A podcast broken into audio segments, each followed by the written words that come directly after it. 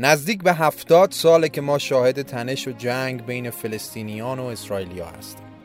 میشه گفت تقریبا هر کسی که این پادکست رو گوش میده از بچگیش درگیر این ماجرا بوده و به عنوان شهروند کشوری که حامی فلسطین بوده این موضوع حداقل در بخش اخبار هم که شده یکی از مهمترین بخش های زندگیش بوده.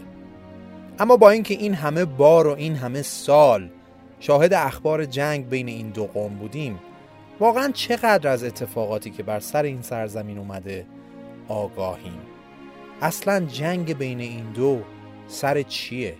و چرا هر قدر هم که میگذره اثری از صلح در اون منطقه نمی‌بینیم؟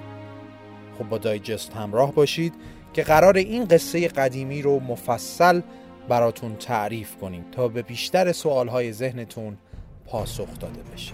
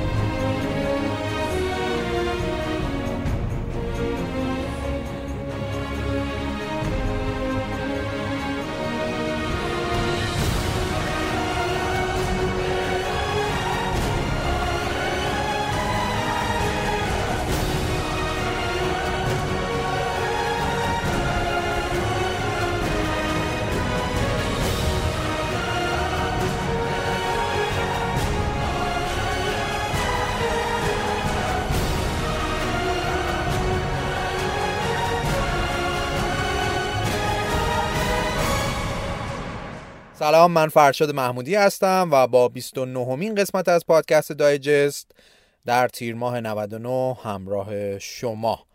اول از همه تشکر ویژه از تمام شما که باعث شدید پادکست دایجست فقط از طریق اپلیکیشن های پادکستی بیشتر از یک میلیون بار دانلود بشه و ممنون از همراهی همیشگیتون.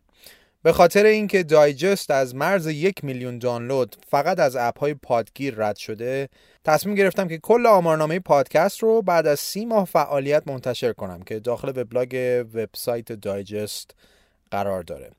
این آمارنامه رو که بخونید متوجه میشید که کل ریز آمارهای دایجست در این سی ماه چه شکلی بوده و اگه کسی خواست پادکستی درست کنه می‌تونه این آمار رو معیار قرار بده و یه دورنمایی داشته باشه که مثلا پادکستی مثل دایجست از لحاظ آماری بعد از سی ماه به چه نقطه هایی رسیده. نکته بعدی اینه که موضوع این قسمت تا الان پرتقاضاترین قسمت درخواستی بوده و من گذاشته بودم وقتی که دایجست از یک میلیون دانلود در اپ های پادکستی گذشت منتشرش کنم. و نکته آخر رو هم بگم و دیگه بریم توی داستان. من برای سنجش کیفیت دایجست یک تک سوال آماده کردم که جواب دادن بهش شاید کمتر از 40 ثانیه وقتتون رو بگیره. ولی تأثیرش برای من به شدت زیاده. در نتیجه واقعا اگه دوست دارید یه کمکی به پادکست دایجست بکنید به این یک تک سوال خواهش می‌کنم ازتون که اگر لطف بکنید جواب بدید. فرم نظرسنجی رو هم تو وبسایت دایجست گذاشتم digest.com و هم لینکش رو در اطلاعات این قسمت قرار دادم که از اونجا هم بتونید که روش کلیک بکنید. ممنون میشم که برای خود دایجست به این تک سوال داخل لینک نظرسنجی جواب بدین. سوالش هم ساده است. سوال اینه که چقدر احتمال داره دایجست رو به دوستاتون یا آشناهاتون معرفی کنید؟ از بین یک تا ده یک عدد رو لطف می‌کنید انتخاب می‌کنید. یک یعنی تقریبا احتمال نداره. و ده یعنی قطعا معرفی می‌کنید. باز هم ممنون از شما. خب بدون هیچ مقدمه دیگه ای بریم سراغ داستان اسرارآمیز فلسطین و اسرائیل. گردآوری شده توسط علی نصراللهی و ویرایش شادی حسین نیا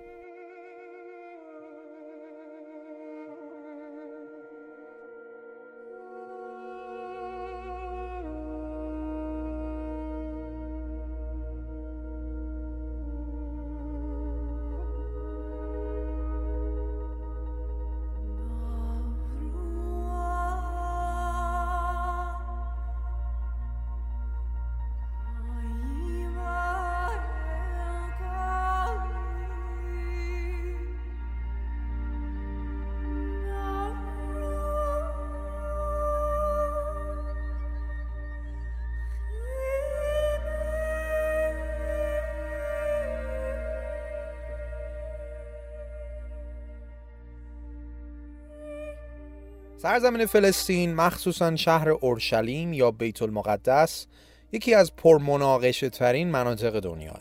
مهمترین ریشه این اختلافات به مسائل مذهبی برمیگرده. چون می‌بینیم که هر سه دین یهودیت، مسیحیت و اسلام خودشون رو نسبت به این سرزمین صاحب حق می‌دونن. برای یهودیا اورشلیم و به طور کلی بخش اعظمی از خاک فلسطین زمین مقدس محسوب میشه.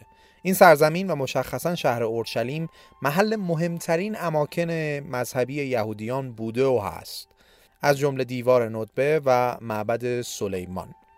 معبد سلیمان اولین معبد یهودیانه که سلیمان نبی اونو ساخته و دیوار ندبه هم تنها باقی مانده این معبده که به عنوان قبله یهودیان شناخته میشه. و پیروان این دین مناسکشون رو به سمت دیوار ندبه به جا میارن. احتمالا دیدید که توی برنامه های تلویزیونی یهودیا به سمت اون دیوار دارن دعا می‌کنن یعنی یه جورای قبلشون هست. علاوه بر این در اورشلیم و شهرهای دیگه فلسطین تعداد زیادی از پیامبران یهود دفن شدن. مثلا حضرت داوود و سلیمان در اورشلیم مدفونن. از لحاظ تاریخی هم اورشلیم پای تخت با ترین دوران پادشاهی یهود در دنیا به شمار میره. به اعتقاد مسیحی اورشلیم یا همون بیت المقدس محل تولد حیات و مصلوب شدن عیسی مسیحه. مسیحا میگن پیامبرشون در کلیسای مقبره مقدس در شمال بخش قدیمی شهر متولد شده و همونجا هم محلیه که دفن شده. این کلیسا توسط شورای متشکل از شاخه های مختلف مسیحیت اهم از ارتودکس، کاتولیک و ارامنه اداره میشه که همین مسئله نشون میده اکثر شاخه های مسیحی در مورد تقدس این مکان اتفاق نظر دارن. هر ساله میلیون ها مسیحی برای بازدید از این مکان به بیت المقدس میرن.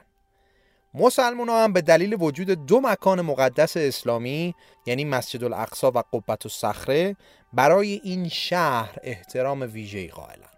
مسلمان ها مسجد الاقصا رو اولین قبله خودشون می‌دونن و این مسجد بعد از مسجد الحرام در مکه و مسجد النبی در مدینه سومین مکان مقدس برای اوناست که در قرآن هم بهش اشاره شده.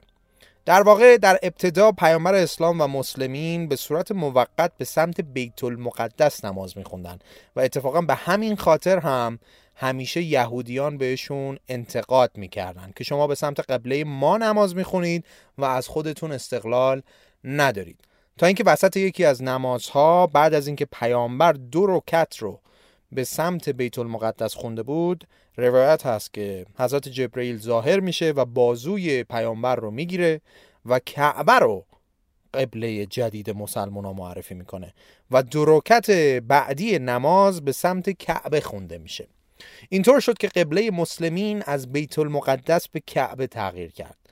علاوه بر این مسلمان ها با استناد به قرآن و داستان به معراج رفتن پیامبر اسلام قبت و صخره رو به عنوان محل معراج پیامبرشون معرفی می‌کنن.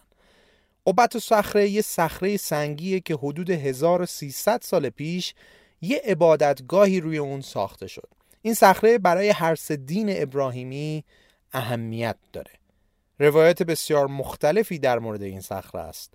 از روایات مختلف درباره حضرت آدم تا سنگی که حضرت ابراهیم می‌خواست پسرش رو روی اون قربانی کنه تا معراج پیامبر اسلام معراج حضرت مسیح مکانی که اسرافیل بانگ قیامت رو به صدا در میاره و چیزهای دیگه. طبق قرآن معراج حادثه ایه که در اون پیامبر اسلام با دستور خداوند برای دیدن آسمون ها بالا میره و به نزدیکی عرش الهی هم می‌رسه و با خدا صحبت می‌کنه. بی خود نیست که به این سنگ به این صخره میگن فاوندیشن ستون حالا نکته جالب اینه که اون تصویری که همیشه ما از فلسطین و مسجد الاقصا می‌بینیم اون گنبد طلایی که روی مسجد چنزلی ساخته شده. در حقیقت اون تصویر قبت و صخره است نه مسجد الاقصا مسجد الاقصا کمی اون طرف داره این یکی از اشتباه های رایج در بین مردم دنیا حتی مسلمان هست. اون گنبد طلایی مسجد الاقصا نیست. اون قبت و صخره است. خب پس این یه مقدمه کوتاه مذهبی برای اینکه ببینید درجه اهمیت این تیکه خاک برای این سدین بزرگ چقدره. شاید کمک کنه تا تاریخی رو که می‌خوایم براتون تعریف کنیم بهتر درک کنید البته ادعاهای دیگه در مورد این سرزمین و به طور ویژه شهر اورشلیم مطرح میشه که اکثرا ادعاهای تاریخی هن. ادعاهایی که با باورهای دینی ادغام شده و سخته که از هم جدا بدونیمشون برای بررسی تاریخ این سرزمین و ساکنین اون باید به سه هزار سال قبل از میلاد مسیح سفر کنیم طبق اسناد تاریخی فنیقی ها اولین گروهی بودند که وارد سواحل جنوب شرقی مدیترانه یعنی لبنان، سوریه و فلسطین امروزی شدند. این مردمان اقوامی از نژاد سامی بودند که از شبه جزیره عربستان به قصد کشتیرانی و کشاورزی به این مناطق اومدن برای اینکه توضیح بدیم نژاد سامی کیا بودن اینو باید بگیم که سامی نژادها اقوامی بودن که خودشون رو از نوادگان سام می‌دونستن سام در داستان معروف کشتی حضرت نوح پسر نوح نبیه. بر اساس داستان کشتی حضرت نوح سه پسر نوح به نامهای سام، هام و یافث با پدرشون سوار کشتی شدن و یکی از پسرای نوح به اسم یام یا کنعان با بقیه همراه نشد. حالا طبق مکتب تاریخنگاری گوتینگن نسل بشر از این سه پسر گرفته میشه که میشن سامی ها، هامی ها و یافثی ها حضرت ابراهیم در واقع از نسل سامه. به عبارت دیگه اعراب آشوریان و ابرانیان سامی نژادن و عربی آشوری و عبری هم سه زبان سامی زنده دنیاست. فنیقی ها یا همون سامی ها موفق شدن در این منطقه حکومت های محلی داشته باشن. اما به دلیل اختلافات داخلی تقریبا هیچ وقت نتونستن یه حکومت واحد تشکیل بدن. این قوم با اسم کنعانیان هم در تاریخ ثبت شده. ابرانیان اونا رو به این اسم صدا می‌کردن. قرنها بعد از فنیقی ها اقوام دیگه هم از مناطق یونان و ترکیه امروزی به این مناطق به این سرزمین وارد شدن که به فلسطینیان باستانی معروف شدن. و به اعتقاد مورخان اسم فلسطین هم از اسم این اقوام یونانی گرفته شده.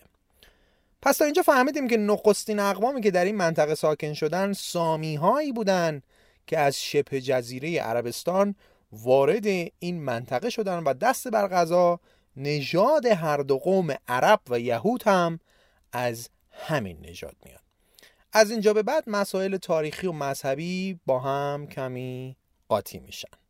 بر اساس اسناد تاریخی بین اقوام کنعانی که در این منطقه ساکن بودن پیامبرانی هم حضور داشتن که مهمترینشون ابراهیمه. طبق اعتقاد ادیان اصلی پیامبر قوم یهود و پیامبر مسیحیا از نسل اسحاق یکی از پسرای حضرت ابراهیمه و پیامبر اسلام از نسل پسر دیگه ابراهیم یعنی از نسل اسماعیله.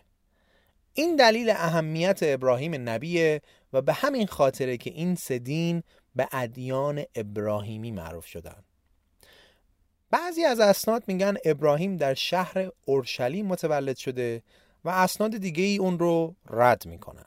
با این حال اکثر قریب به اتفاق مورخا گفتن مقبره حضرت ابراهیم در قار مخپلا واقع در سی کیلومتری بیت المقدس قرار داره که این یعنی حضرت ابراهیم یا متولد اورشلیم بوده و یا سالیان درازی رو در این منطقه زندگی می‌کرده. ابراهیم در سنین پیری صاحب دو پسر شد که اسم پسر بزرگ رو اسماعیل گذاشتن و پسر کوچیک اسحاق. اسماعیل و مادرش در شبه جزیره عربستان ساکن شدن و پسر کوچکتر یعنی اسحاق و مادرش در کنعان موندن.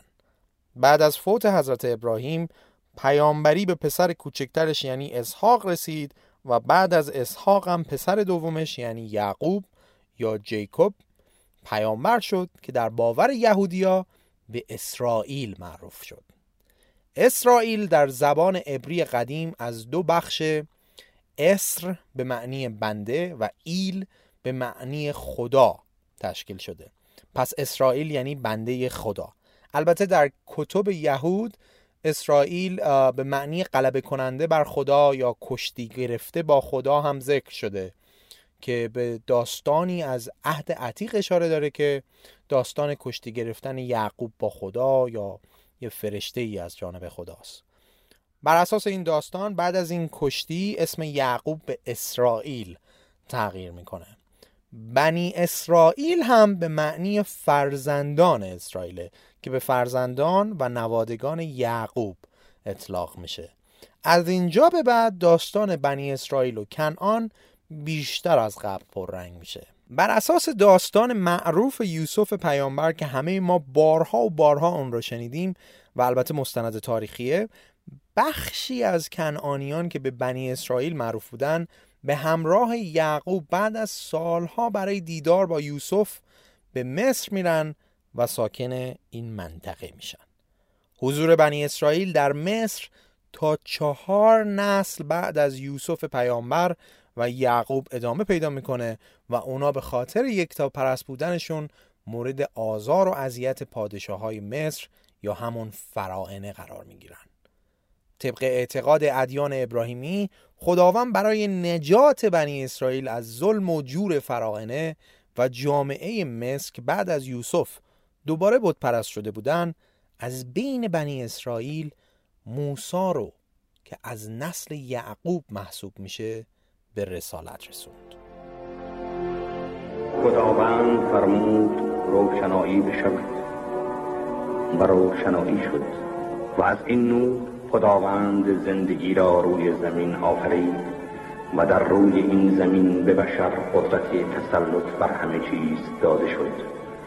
همچنین قدرت انتخاب بین خیر و شر ولی هر کس در صدد اعمال اراده خود برآمد. زیرا قانون خداوند را نمیشنم بشر بر بشر مسلط شد. مغلوب مجبور خدمت غالب شد. زعفا مجبور به خدمت اقلیم شدند.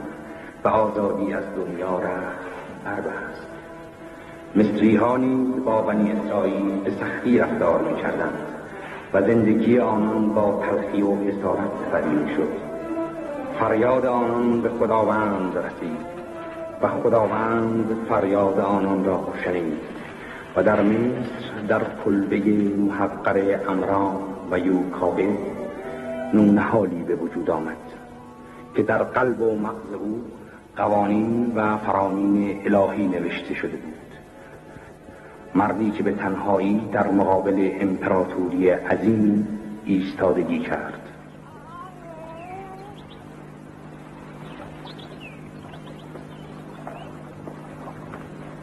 شما چی پیدا کردید؟ پاسخ دعاهامون می‌دونید این پارچه از چه نوعه؟ اگر پسر من با اون پوشیده شده باشی حتما یک جامعه فاخره این کودک به آب انداخته شده تا جانش از فرمان پدر شما در امان باشه. من دختر فرعون هستم و این هم پسر منه. او به عنوان پرنس دو سرزمین در خانه من بزرگ میشه.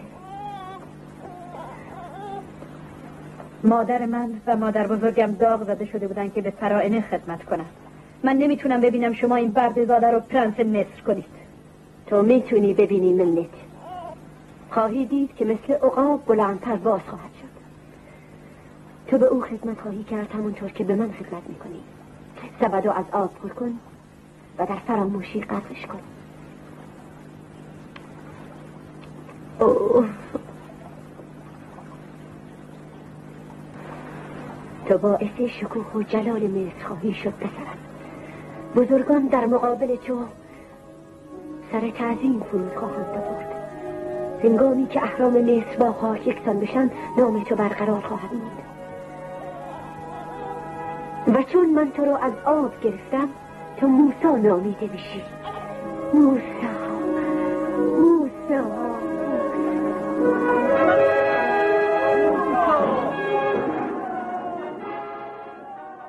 موسا قوم بنی اسرائیل رو که دوازده قبیله شده بودن متحد کرد و بهشون وعده داد که اگه گوش به فرمانش باشن اونا رو به سرزمین آبا و اجدادیشون یا همون سرزمین موعود برمیگردونه.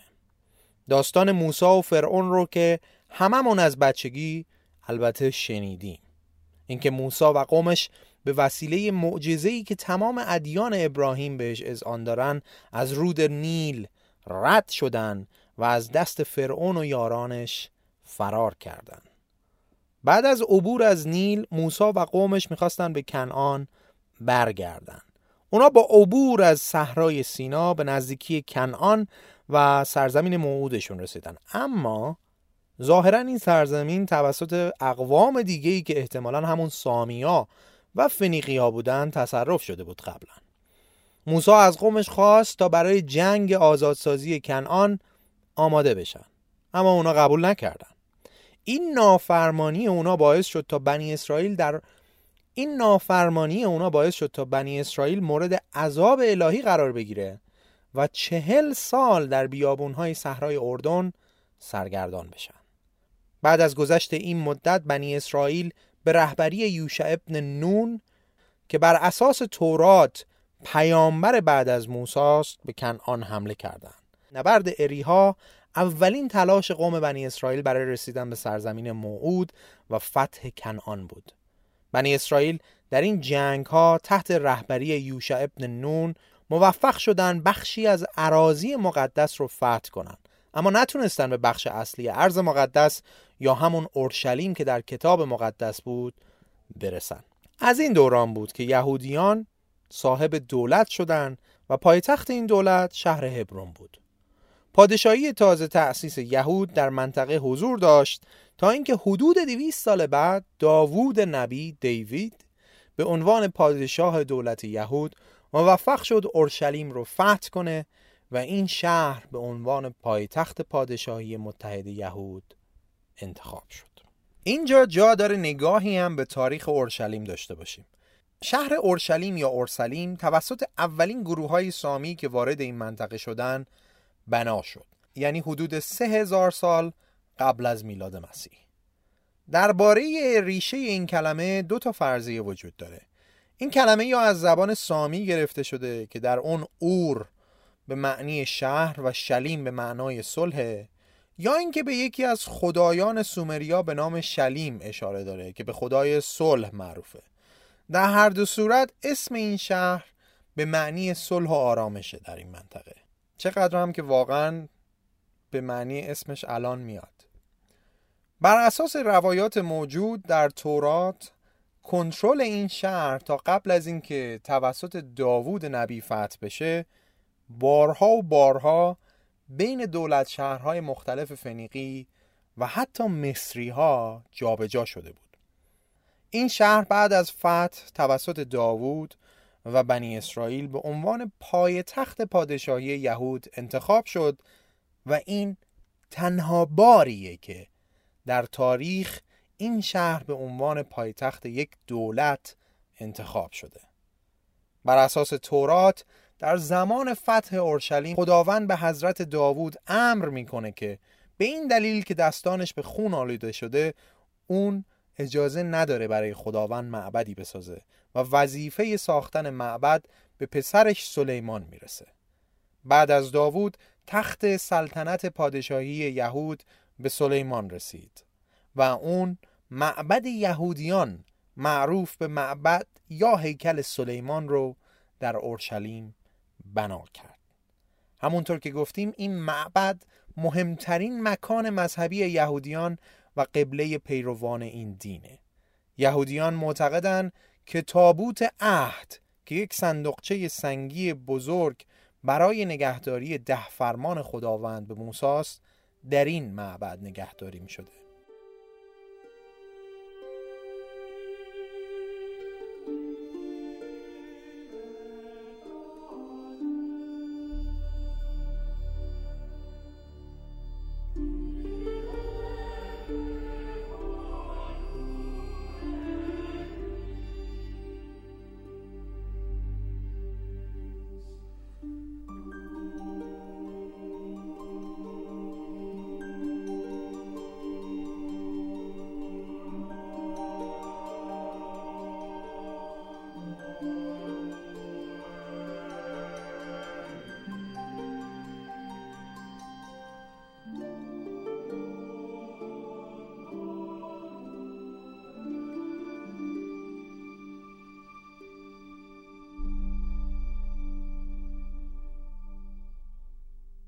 از سلیمان پادشاهی دولت یهود برای انتخاب جانشین دچار اختلاف شد ده قبیله از بنی اسرائیل حاضر نشدند با پسر سلیمان رهبعام بیعت کنند و فقط دو قبیله یهودا و بنیامین باهاش بیعت کردند.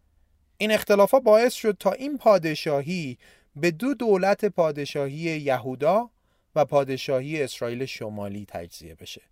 پادشاهی یهودا با رهبهام بیعت و اورشلیم رو پایتخت خودشون اعلام می‌کنه و پادشاهی شمالی به شهرهای شومرون، تیرزه و شکیم نقل مکان کردند.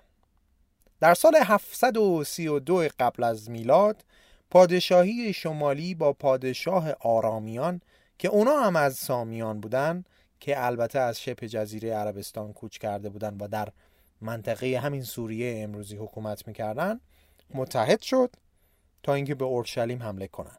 پادشاه دولت یهودا برای مقابله با این تهدید از آشوریان که رابطه خوبی با هم داشتن درخواست کمک کرد آشوریا به پادشاهی شمالی حمله می‌کنن و اونها رو سرنگون می‌کنن و اهالی پادشاهی شمالی رو از این منطقه بیرون می‌کنن بسیاری از کسایی که فرار می‌کنن بیشترشون به همین سرزمین ماد یا همین ایران امروزی خودمون تبعید شدن یا فرار کردن به سمت ایران یا فرار کردن یه مقدارشون به سمت اورشلیم آشوریا که متحدان پادشاهی یهودا بودن بعد از فتح قسمت شمالی به فکر حمله به اورشلیم افتادن و در واقع به دولت یهودا خیانت کردند.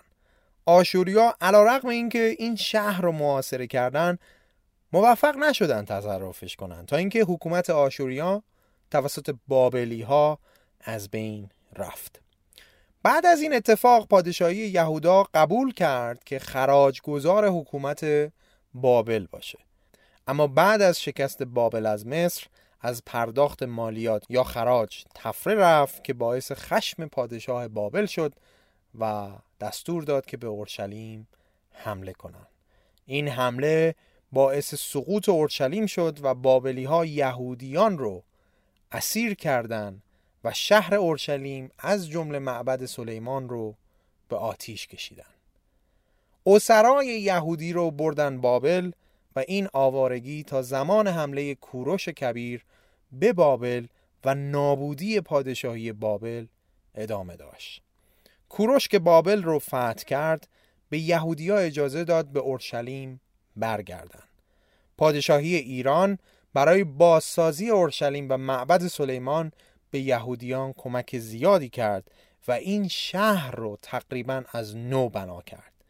پادشاهی ایران هزینه ساخت مجدد معبد رو هم بهشون پرداخت کرد و این معبد تازه بنا شده به معبد دوم سلیمان معروف شد. دیوار ندبه که امروزه تنها بازمانده معبد سلیمانه در واقع مربوط به معبد دوم سلیمانه و ربطی به هیکل سلیمان یا معبد اول سلیمان نداره.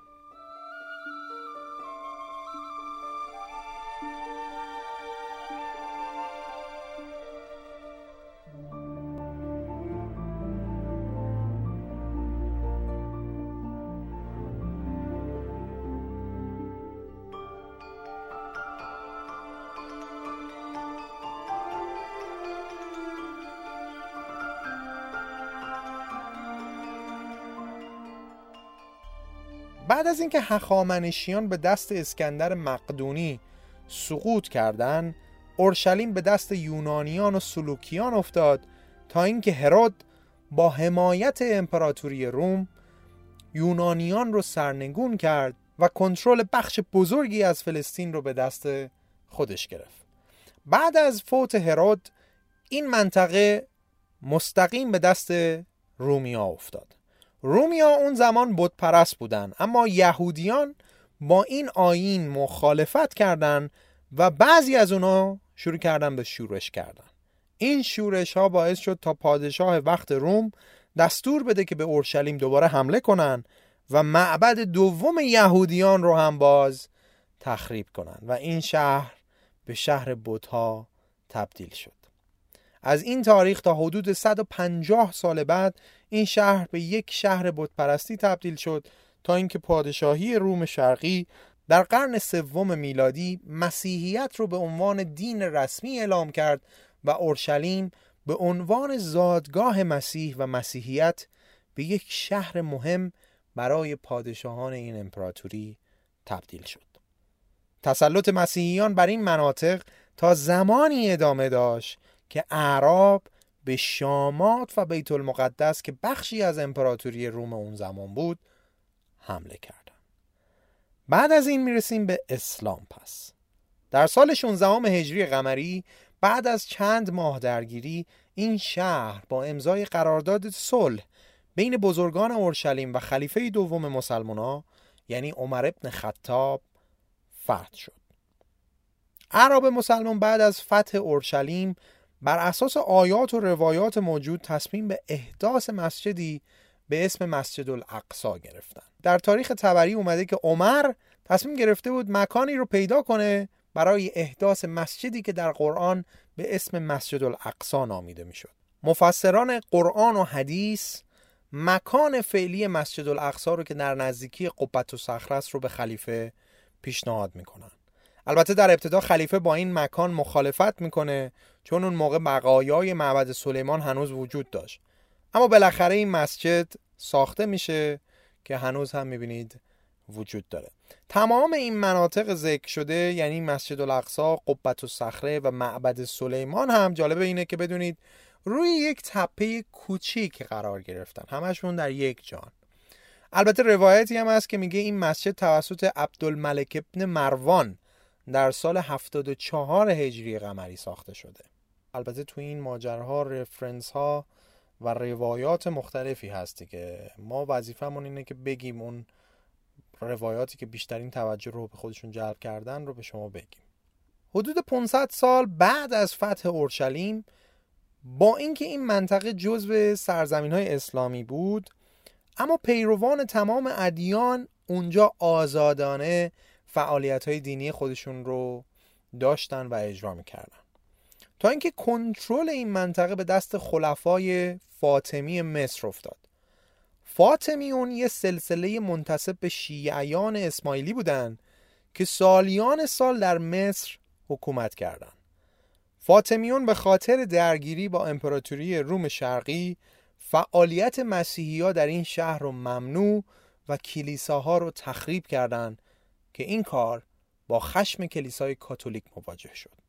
بعد از این کار فاطمیون پاپ برای آزادی اورشلیم و سرزمین های مقدس اعلام جهاد کرد این جنگ ها بعدا به جنگ های صلیبی معروف شدن که البته هدفشون فقط تصرف بیت المقدس از دست مسلمان نبود بلکه به طور کلی دنبال مسیحی کردن تمام مردم دنیا بود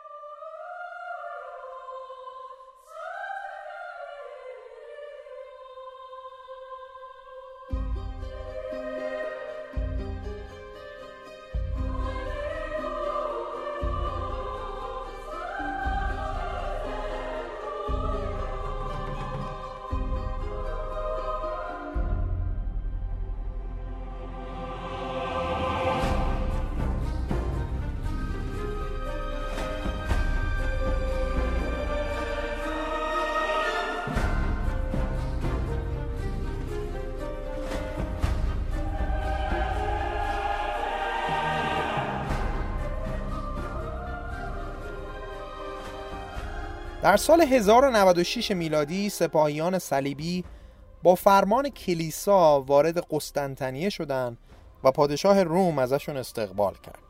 از اونجا به سمت جنوب امپراتوری روم رفتن و بعد از سه سال درگیری به سرزمین مقدس رسیدن. بیت المقدس به مدت چهل روز توسط صلیبیون محاصره بود و یهودیان و مسلمونا دوشا دوش هم برای دفاع از اورشلیم می جنگیدن. تا اینکه مقاومت مسلمان شکست و صلیبیون وارد شهر شدند. صلیبیون اکثر مسلمان و یهودیان اورشلیم را از دم تیغ گذراندن طوری که فقط در مسجد الاقصا بین 50 تا 70 هزار نفر گردن زده شدند. بیت المقدس نزدیک 100 سال در اختیار مسیحا بود تا اینکه صلاح الدین ایوبی بنیانگذار سلسله ایوبیان که بر مصر و شامات حکومت می‌کرد تصمیم گرفت اورشلیم رو پس بگیره و از تمام ممالک اسلامی برای شروع این جنگ کمک خواست. لشکر صلاح الدین در سال 1187 میلادی در نبردی معروف به جنگ حتین موفق شد صلیبیون رو شکست بده و به فاصله کوتاهی شهر بیت المقدس برای بار دوم به دست مسلمان افتاد. بعد از این شکست مسیحی ها برای پس گرفتن سرزمین های مقدس تلاش کردند و تونستن چند شهر رو هم تصرف کنن. اما پشت دروازه های بیت المقدس گیر افتادن. ریچارد اول معروف به ریچارد شیردل پادشاه انگلیس بعد از اینکه از فتح اورشلیم ناامید شد قرارداد صلحی با صلاح الدین ایوبی امضا کرد که در ازای آزادی زیارت این شهر برای مسیحیان حاکمیت مسلمان بر بیت المقدس رو به رسمیت بشناسه.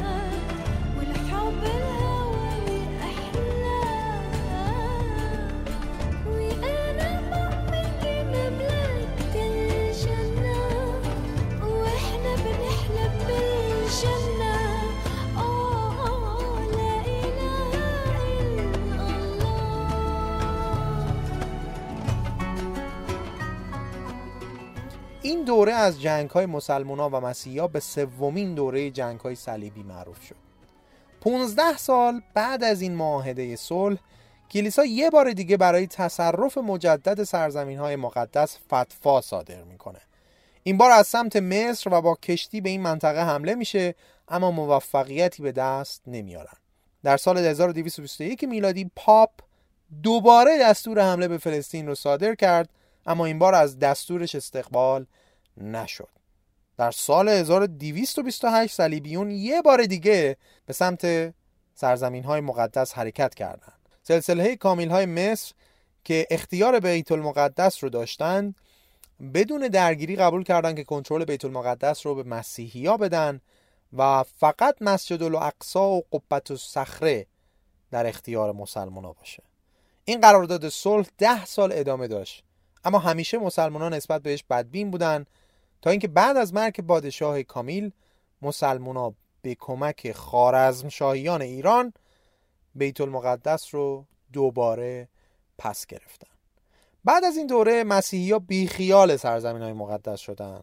تا اینکه تاخت و تاز مغول ها به سرزمین های مسلمان نشین اونا رو وسوسه کرد.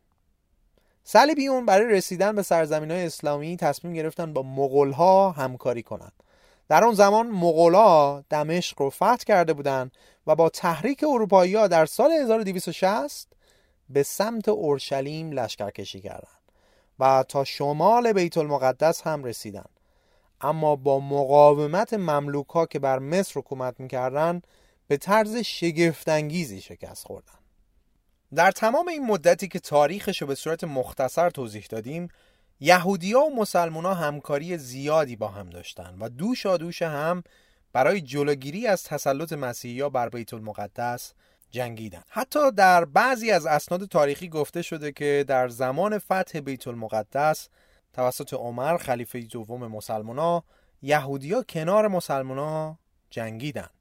البته این همکاری محدود به اورشلیم و سرزمین فلسطین نبود. در دوران جنگ های صلیبی و تصرف آندلوس توسط مسلمان ها هم یهودی های آندلوسی به استقبال مسلمان ها رفتن و ازشون حمایت کردند. این دوستی یهودیا با مسلمان ها به خاطر فشارهایی بود که کلیسا به یهودیا وارد می‌کرد تا شاید بتونه اونا رو مجبور کنه مسیحی بشن مثلا یهودیا رو شکنجه می‌دادن اموالشون رو متصرف می‌شدن به طور کلی حکومت مسلمون برای یهودیا رضایت بخش و مناسب تر بود چون مسلمین در مالیات در اون زمان زیاده روی نمی کردن و به گرفتن جزیه راضی بودند. در مقابلش هم یهودیان هم از خدمت نظامی معاف بودن و هم آزادانه مناسک دینی خودشون را انجام می‌دادند. یهودی‌ها در دوران حکومت‌های اسلامی می‌تونستن در مدارس دولتی درس بخونن و در تجارت و صنعت به رشد خوبی برسن. در این دوره که قرون وسطا و جنگ های صلیبی رو شامل میشه یهودی ستیزی در اوج خودش بود و تا همین چند دهه قبل هم ادامه داشت مسئله یهود ستیزی با رسمیت پیدا کردن دین مسیحیت در روم شروع شد مسیحی ها می‌گفتن یهودی ها عامل به صلیب کشیده شدن مسیح بودن و معتقد بودن عیسی همون مسیحایی بوده که در تورات به یهودیان وعده داده شده بود. اما اونا قدر عیسی رو ندونستن و انکارش کردن و زمینه کشته شدنش رو فراهم کردن.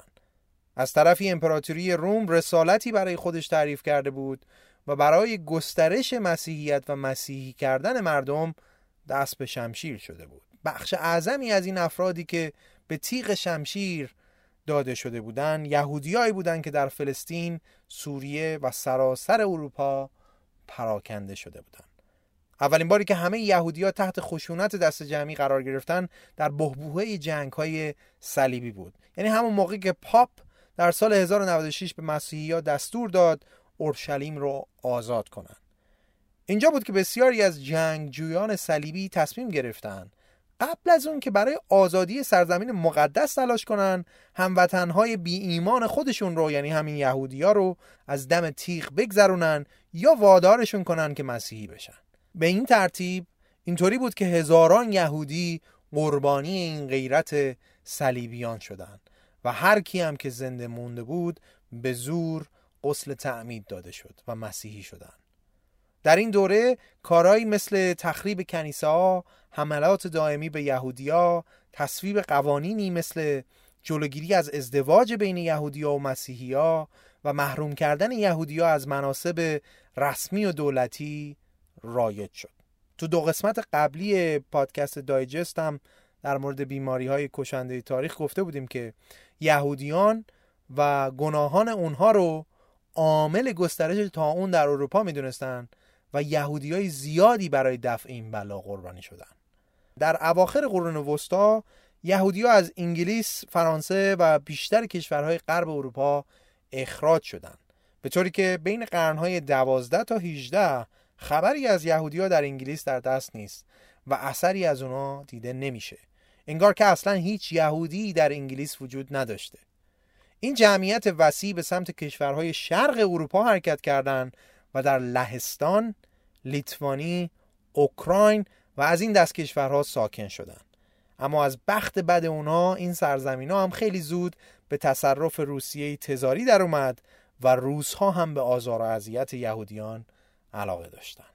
کاترین کبیر در امپراتوری روسیه منطقه مخصوصی برای یهودی ایجاد کرد که شامل لهستان، اوکراین، لیتوانی و کریمه بود. مطابق قانون یهودیان فقط در این مناطق حق زندگی داشتند و اگه می‌خواستن به بقیه نقاط کشور سفر کنن باید اجازه خاصی می‌گرفتن طبق آمار بخش اعظمی از یهودیان اروپا که حدودا 5 میلیون نفر می‌شدن در مناطق تحت سلطه روسیه ساکن بودند.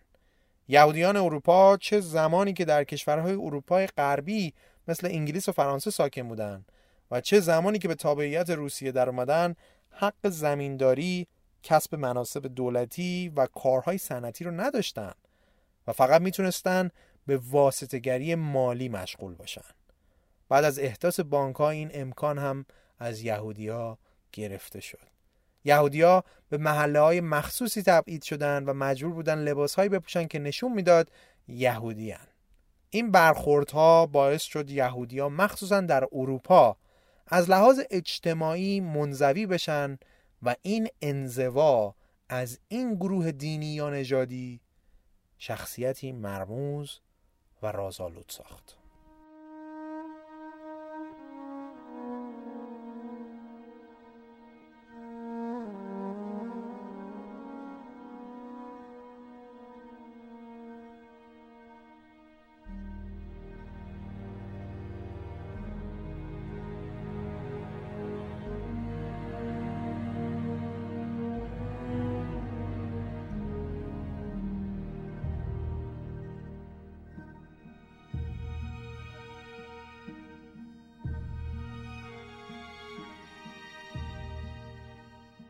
البته از قرن 17 و گسترش ایده سکولاریسم یا همون جدای دین از سیاست در اروپا این تفکرات کمی تعدیل شد و وضعیت برای یهودیا کمی بازتر شد به جز روسیه در بیشتر کشورها دیوارهایی که بین محلات یهودی و سایر نقاط شهر بود تخریب شدند.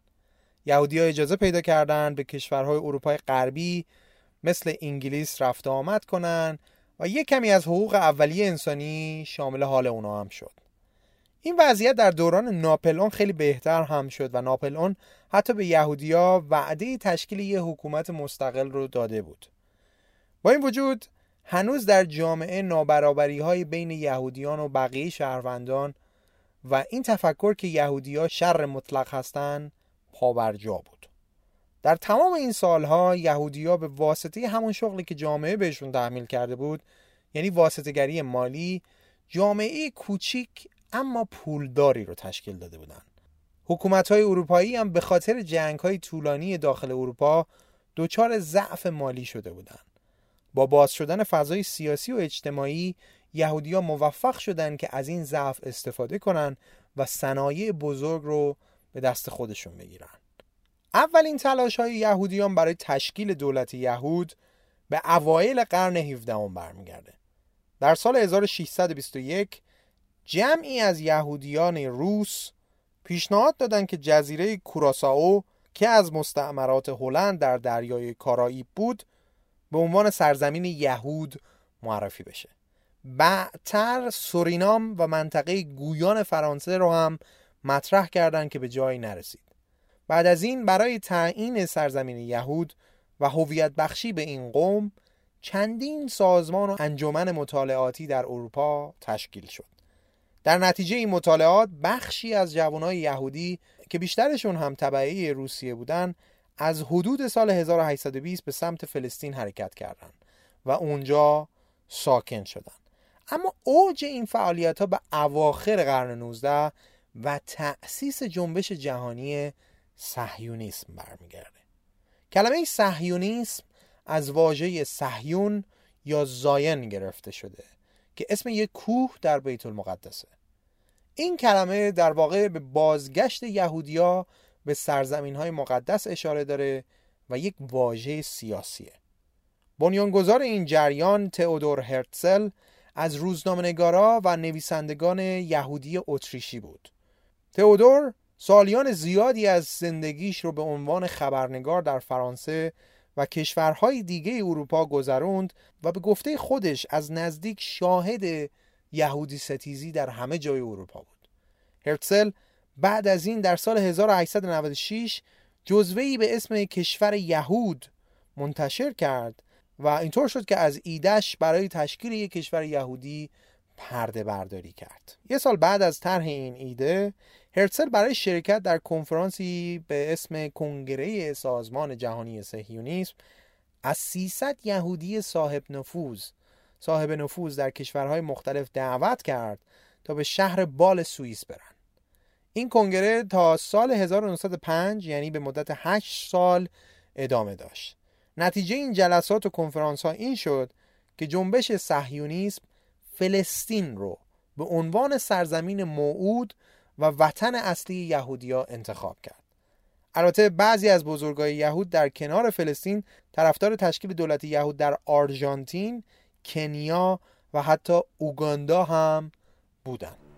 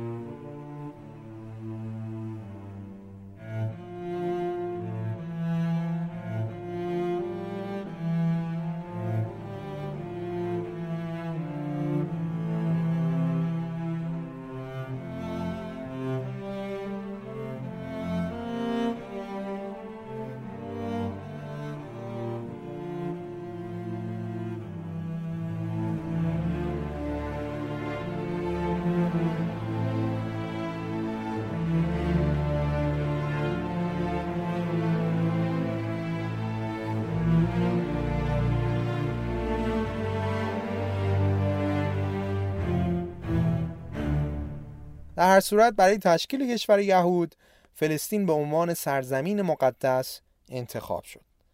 اما جنبش یهود برای تشکیل این کشور با دو مشکل اساسی روبرو بود. اولین مشکل اونا این بود که این سرزمین در اون زمان در اختیار امپراتوری عثمانی بود. با این وجود یهودی ها از ضعف مرد بیمار اروپا یعنی همون امپراتوری عثمانی با خبر بودن یهودیا اول سعی کردن عثمانی رو راضی کنن که اجازه بده یهودی های اروپا به فلسطین بیان. حتی هرتسل تونست به دیدار سلطان عبدالحمید عثمانی بره و با وعده پول به این امپراتوری رازیش کنه که با مهاجرت یهودیان موافقت کنه. اما موفق نشد. مشکل دیگه که هرتسل با اون مواجه بود مسئله یهودی های مذهبی معروف به ارتودکسا و تفکراتشون بود.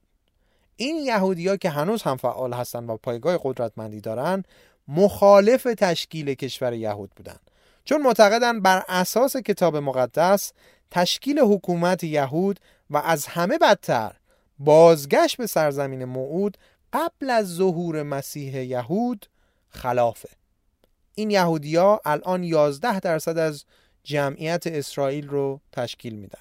و زندگی جالبی هم دارن. مثلا بچه هاشون تو مدرسه فقط تورات و تلمود می‌خونن تو خونه این یهودی ها تلویزیون تقریبا نیست و تفکیک زن و مرد در سطح جامعه به شدت براشون مهمه به حال این اختلاف نظرها باعث شد بیشتر خاخام های یهودی در اولین دوره کنفرانس جنبش شرکت نکنند. با این وجود بین صهیونیست هایی که دنبال تشکیل دولت بودن گروهی به اسم صهیونیست های مذهبی شکل گرفت که تونستن یهودی های ارتودکس رو هم جذب کنن. این گروه از ها معتقد بودند که این بازگشت به سرزمین مقدس و تشکیل دولت یهود زمین ساز ظهور مسیحای یهودیانه و با این ایده مذهبیان زیادی رو به سمت خودشون کشیدن. البته این تفکر صهیونیستای مذهبی تفکر جدیدی نبود و تقریبا از قرن 16 و 17 بین یه سری از مسیحی ها هم رایج بود. این گروه معتقد بودن که اگه یهودیا به سرزمین موعود برگردن و دولت خودشون رو تشکیل بدن موجبات فساد در اونجا فراهم میشه و منجی ظهور می‌کنه. پس باید زمینه حضور یهودیا در این سرزمین ها فراهم بشه تا ظهور منجی زودتر اتفاق بیفته. این ایده مسیحی از همون سالها و حدودا به مدت 300 سال فراموش شده بود تا اینکه با تشکیل جنبش صهیونیسم دوباره مطرح شد. این گروه از مسیحی ها به مسیحی های صهیونیست معروفن و هنوزم فعالیت دارن. اما بحث بیشتر در مورد این موضوع ما رو از موضوع اصلیمون دور می‌کنه. طبق برآوردهای انجام شده وقتی که یهودی ها حرکتشون رو به سمت فلسطین شروع کردن یعنی از عواست قرن 19 هم جمعیت این منطقه 350 هزار نفر بوده که 85 درصدش مسلمون 11 درصدش مسیحی و فقط 4 درصدش یهودی بودن. دو درصد از این 4 درصد که تقریبا 5 هزار نفر می شدن خارج فلسطین به دنیا اومده بودن. دو درصد هم از این 4 درصد که تقریبا 5 هزار نفر می شدن خارج فلسطین به دنیا اومده بودن.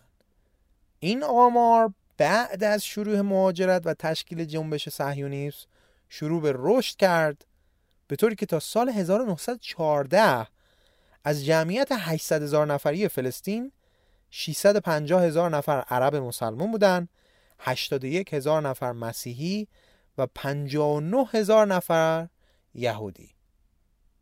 که این میزان جمعیت یهودیا شده بود معادل 7.5 درصد جمعیت کل فلسطین. از 4 درصد شدن حدود 7.5 درصد. پس تا اینجا فهمیدیم که یهودیا سرزمین فلسطین رو انتخاب کردند و مهاجرت های محدودی رو برای حضور در فلسطین شروع کردند. اما دولت عثمانی مانع حرکت گسترده اونا می‌شد. پس منتظر نشستند.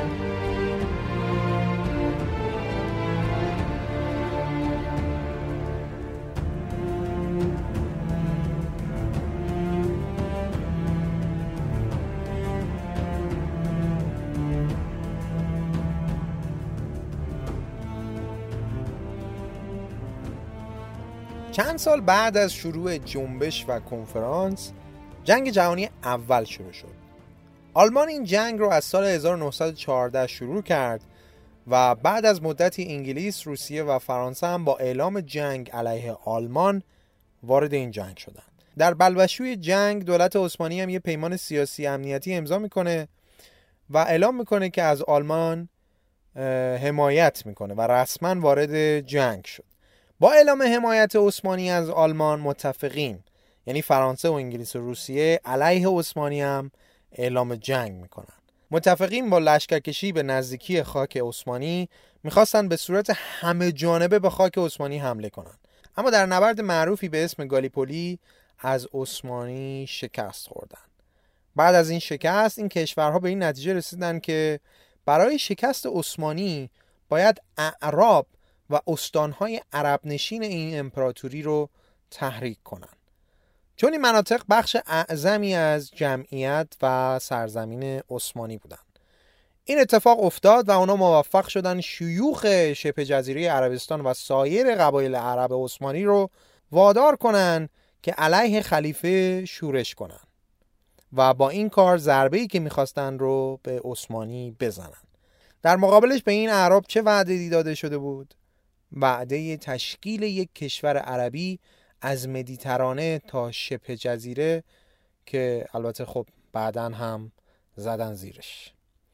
تصمیم دیگه ای که سران کشورهای ائتلاف گرفتن این بود که قبل از یک سر شدن کار عثمانی تکلیف سرزمین هایی که بعد از جنگ جهانی از امپراتوری جدا میشن رو مشخص کنند تا اینکه انگلیس و فرانسه در سال 1916 یک قرارداد پنهونی امضا کردند و سر تقسیم سرزمین های عثمانی توافق کردند.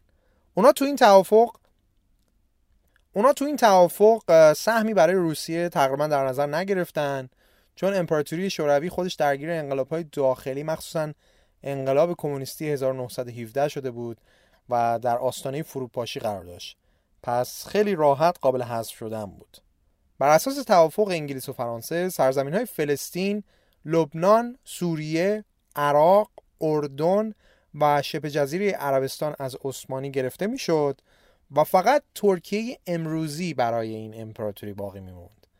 در این توافق گفته بودند که شبه جزیره عربستان مستقل میمونه اما بقیه سرزمین ها بین فرانسه و انگلیس تقسیم میشن. این قرارداد رو یه نظامی ارشد انگلیس به اسم مارک سایکس و یک دیپلمات فرانسوی به اسم فرانسوا جورج پیکو تنظیم و امضا کرده بودند و به همین خاطر به قرارداد سایکس پیکو معروف شد. سایکس و پیکو از کرکوک در عراق تا بندر عکا در فلسطین یه خط کشیدن که مرز بین مناطق تحت نفوذ انگلیس و فرانسه بود. طبق این مرزبندی بخش اعظمی از عراق و اردن به علاوه فلسطین امروزی و بخش کوچکی از سوریه به انگلیس می رسید و همه لبنان و بخش بزرگی از سوریه متعلق به فرانسه بود. این خاورمیانه ای که ما امروز داریم به این شکل میبینیمش در حقیقت نتیجه این تقسیم بندی قرارداد سایکس پیکو است یه کتابی هم هست به اسم صلحی که تمام صلحها رو برباد داد. که خیلی مفصل و قشنگ این ماجرا رو تعریف می‌کنه که علی بندری عزیز هم در پادکست بی پلاسش یه بار خلاصه این کتاب رو تعریف کرد من پیشنهاد می‌کنم اگه دوست دارید حتما این یا خلاصه کتاب رو گوش بدید یا کتاب رو حتما بخونید. بسیار کتاب جالبی است با وجود این تقسیم بندی و برنامه ریزی برای شکست عثمانی متفقین تا دو سال بعد هم موفقیتی به دست نیاوردن و حتی نزدیک بود از آلمان و عثمانی شکست هم بخورن. بریتانیا به قدری تحت فشار جنگ بود که این کشور داشت درگیری قحطی بزرگ می‌شد و مسئولین این کشور تصمیم گرفتن تا پیشنهاد آتش بس آلمان رو قبول کنند و برای دادن امتیاز به آلمان با اونا پای میز مذاکره بشینن. اینجا بود که صهیونیستا و دولت بریتانیا با هم به یه توافقی رسیدن. در نتیجه این توافق صهیونیستا برای تشکیل یک کشور مستقل یهودی از بریتانیا تایید و قول حمایت گرفتن و متقابلا قرار شد صهیونیستا تلاش کنند که متفقین برنده جنگ بشن مثلا یکی از این روش ها لابی کردن یهودی های قدرتمند در روسیه و آمریکا بود که در جنگ مشارکت داشته باشند. روایاتی هست که قدرت لابی پشت پرده زیاد یهود البته در کنار دلایل دیگه باعث شد که آمریکا به حضور در جنگ جهانی اول متمایل بشه و به اصطلاح پاش به جنگ باز بشه. البته بریتانیا برای این توافق با صهیونیستا دلایل دیگه ای هم داشت. مثلا اینکه کنترل روی فلسطین از اهداف استراتژیک بریتانیا بود تا بتونه روی مصر و کانال سوئز تسلط داشته باشه. در همین راستا دولت بریتانیا و شخص وزیر امور خارجه این امپراتوری آلفرد بالفور در سال 1917 بیانیه ای رو تنظیم کرد که در اون بریتانیا تشکیل دولت یهودی در عراضی فلسطین رو به رسمیت شناخت و از اون حمایت کرد. این بیانیه به اعلامیه بالفور معروف شد. این اعلامیه بالفور جزو عجایب تاریخ سیاسی جهانه. این داستان اونجایی عجیب تر میشه که بدونیم یهودیا تا عواست جنگ حامی آلمان ها بودن. اما درست جایی که شکست انگلیس و متحدانش حتمی شده بود با یه معامله بزرگ سر فلسطین پشت آلمان رو میگن که خالی کردن و رفتن طرف انگلیس. خیلی از مورخا این چرخش موضع یهودی ها رو عامل دشمنی آلمان ها با یهودی ها می‌دونن که در جنگ جهانی دوم به اوج خودش رسید. بر ترتیب این تحولات باعث شد آلمان و عثمانی شکست بخورن و جنگ جهانی اول به نفع متفقین تموم بشه. بعد از اینکه این کشورها شکست رو قبول کردن با مجوز جامعه ملل و بر اساس کنفرانس سان رمو سرزمین های عثمانی بین انگلیس و فرانسه تقسیم شد و در واقع قرارداد سایکس پیکو با تایید رسمی جامعه ملل اجرایی شد. با اجرای این قرارداد مناطق شرق رود اردن که امروز اسمش همون اردنه به یک منطقه خودمختار تبدیل شد و در سال 1946 استقلال هم پیدا کرد. همونطور که می‌دونیم باختر به معنی غرب پس کرانه باختری رود اردن یعنی سمت غربی رود اردن. اما کرانه باختری رود اردن تا سواحل مدیترانه معروف به فلسطین به بریتانیا رسید. حالا وقتش رسیده بود که انگلیسیا به قول رسمیشون عمل کنن و از یهودیا برای تشکیل دولت یهود حمایت کنن. یادمون هست دیگه اینجا رو قبلا بریتانیا به اعراب هم وعده داده بود. پس چیکار کرد؟ دولت بریتانیا هم اعراب و هم یهودیان رو دور زد و این سرزمین رو به کسی واگذار نکرد.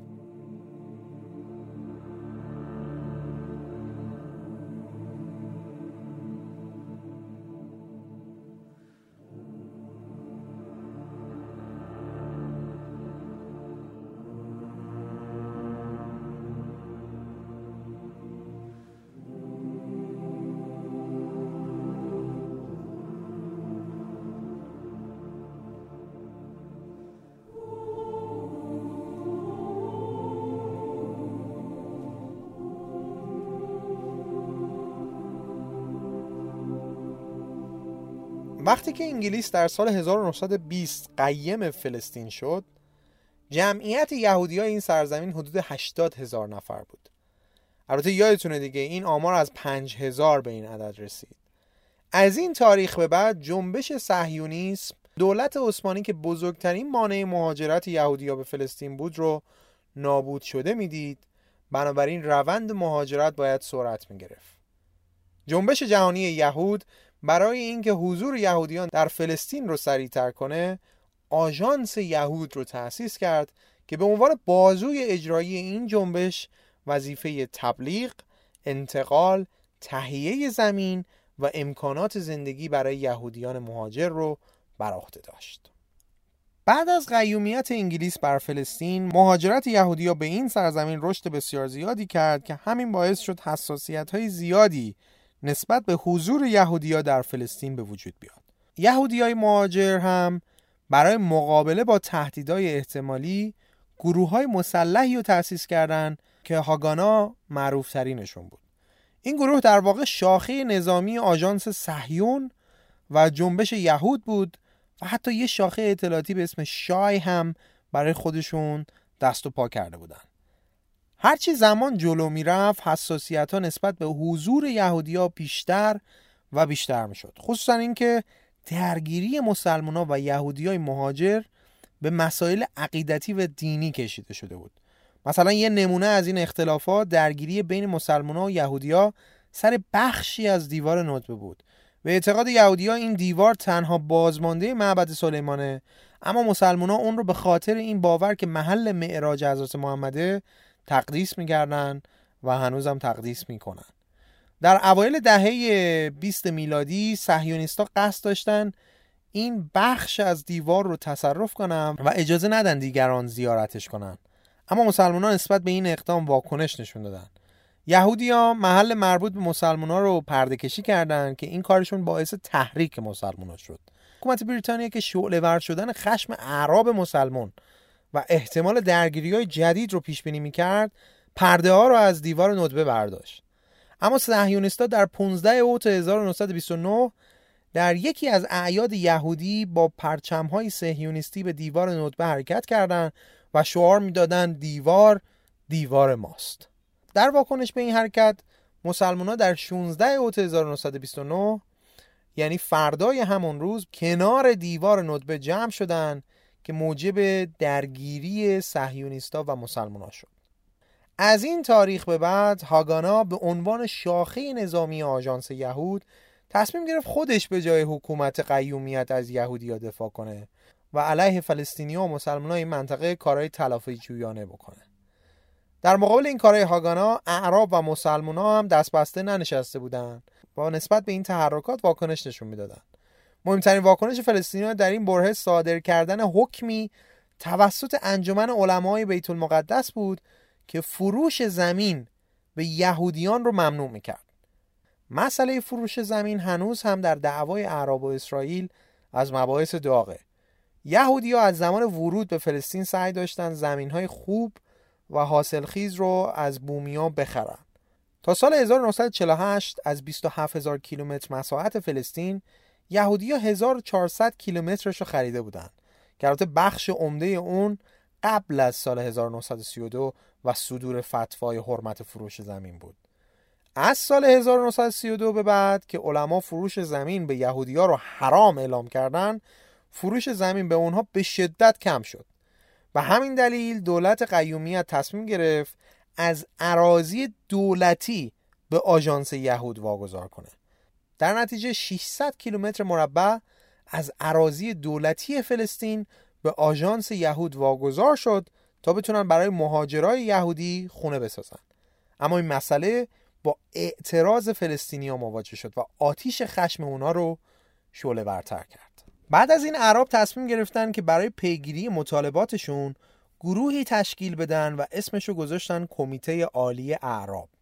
این کمیته برای مقابله با یهودیا یا همون سهیونیستا و اشغالگرای بریتانیایی برنامه‌ای تنظیم کرد که شامل چهار بند مهم بود. ممنوعیت مهاجرت یهودیا به فلسطین ممنوعیت انتقال زمین به مهاجران یهودی انحلال دولت قیومیت و تأسیس یک حکومت ملی پارلمانی. این کمیته برای تحت فشار قرار دادن دولت قیومیت دست به اعتصابات سراسری زد. کمیته عالی اعراب در تصمیم بعدیش فلسطینیان رو به نافرمانی مدنی به پرداخت نکردن مالیات به دولت قیومیت دعوت کرد که به طور کامل اجرایی شد. اما بریتانیا اونطور که اعراب انتظار داشتن واکنشی نشون نداد و تغییری در سیاستهاش به وجود نیومد. فلسطینیان بعد از اینکه این وضعیت رو دیدن شروع به اقدام نظامی علیه بریتانیا کردن. یکی از بزرگترین این جنگ ها در منطقه بلعا اتفاق افتاد که در اون عراقی ها، سوری ها و حتی اردنی ها در کنار فلسطینیان علیه بریتانیا جنگیدن. در این زمان شاخه نظامی کمیته عالی عرب به نام سازمان جهاد مقدس تأسیس و فعالیت فلسطینیا سازمان یافته تر شد. این اعتصابا و مبارزات ادامه پیدا کرد تا اینکه دولت بریتانیا از سران کشورهای عربی خواست بین اونا و فلسطینیا میانجیگری کنه. کمیته با این میانجیگری موافقت کرد و قرار شد یک کمیسیون تحقیق بیاد فلسطین. کمیسیون تحقیق سلطنتی به ریاست یک سیاستمدار انگلیسی به اسم لورد پیل راهی فلسطین شد. این کمیسیون در گزارشش پیشنهاد داد که فلسطین به دو منطقه مستقل و مجزا با دو دولت یهودی و عرب تقسیم بشه و مناطقی مثل بیت المقدس، رام الله و ناصره همچنان در اختیار دولت قیومیت بمونن. طرح پیشنهادی کمیسیون سلطنتی پیل در ادبیات سیاسی منطقه به طرح تقسیم معروف شد. 16 روز بعد کمیته عالی عرب طرح تقسیم رو رد کرد و گفت باید یه دولت یک پارچه و مستقل فلسطینی ایجاد بشه.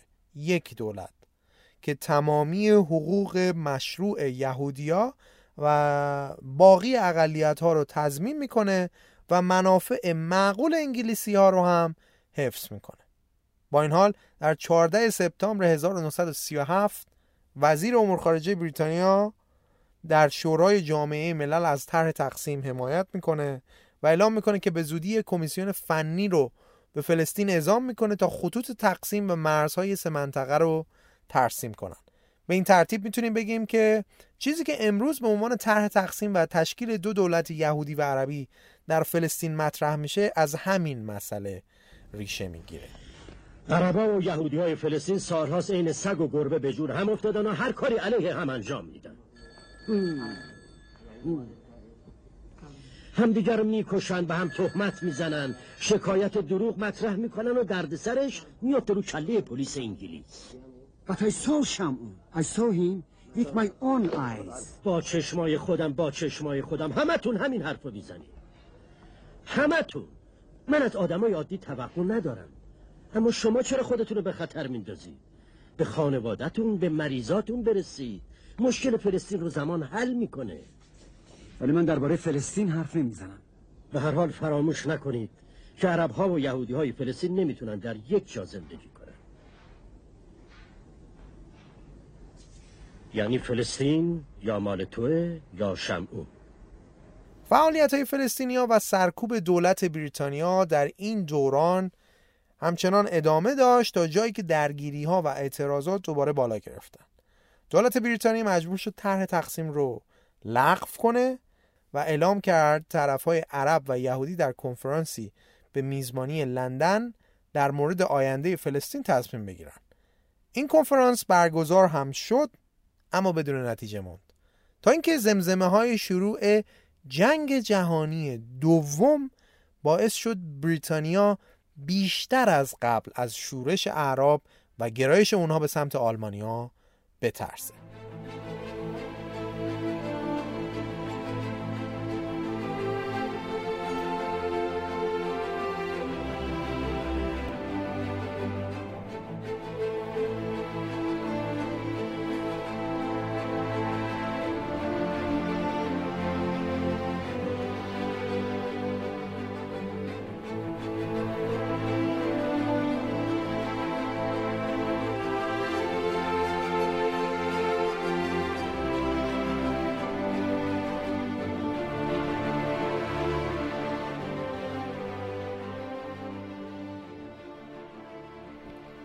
به همین دلیل تا حدود زیادی به خواسته های فلسطینیان تن داد. بریتانیا ورود یهودی های مهاجر به فلسطین و انتقال زمین به اونها رو محدود کرد تا جلوی شورش های بیشتر فلسطینی ها رو بگیره.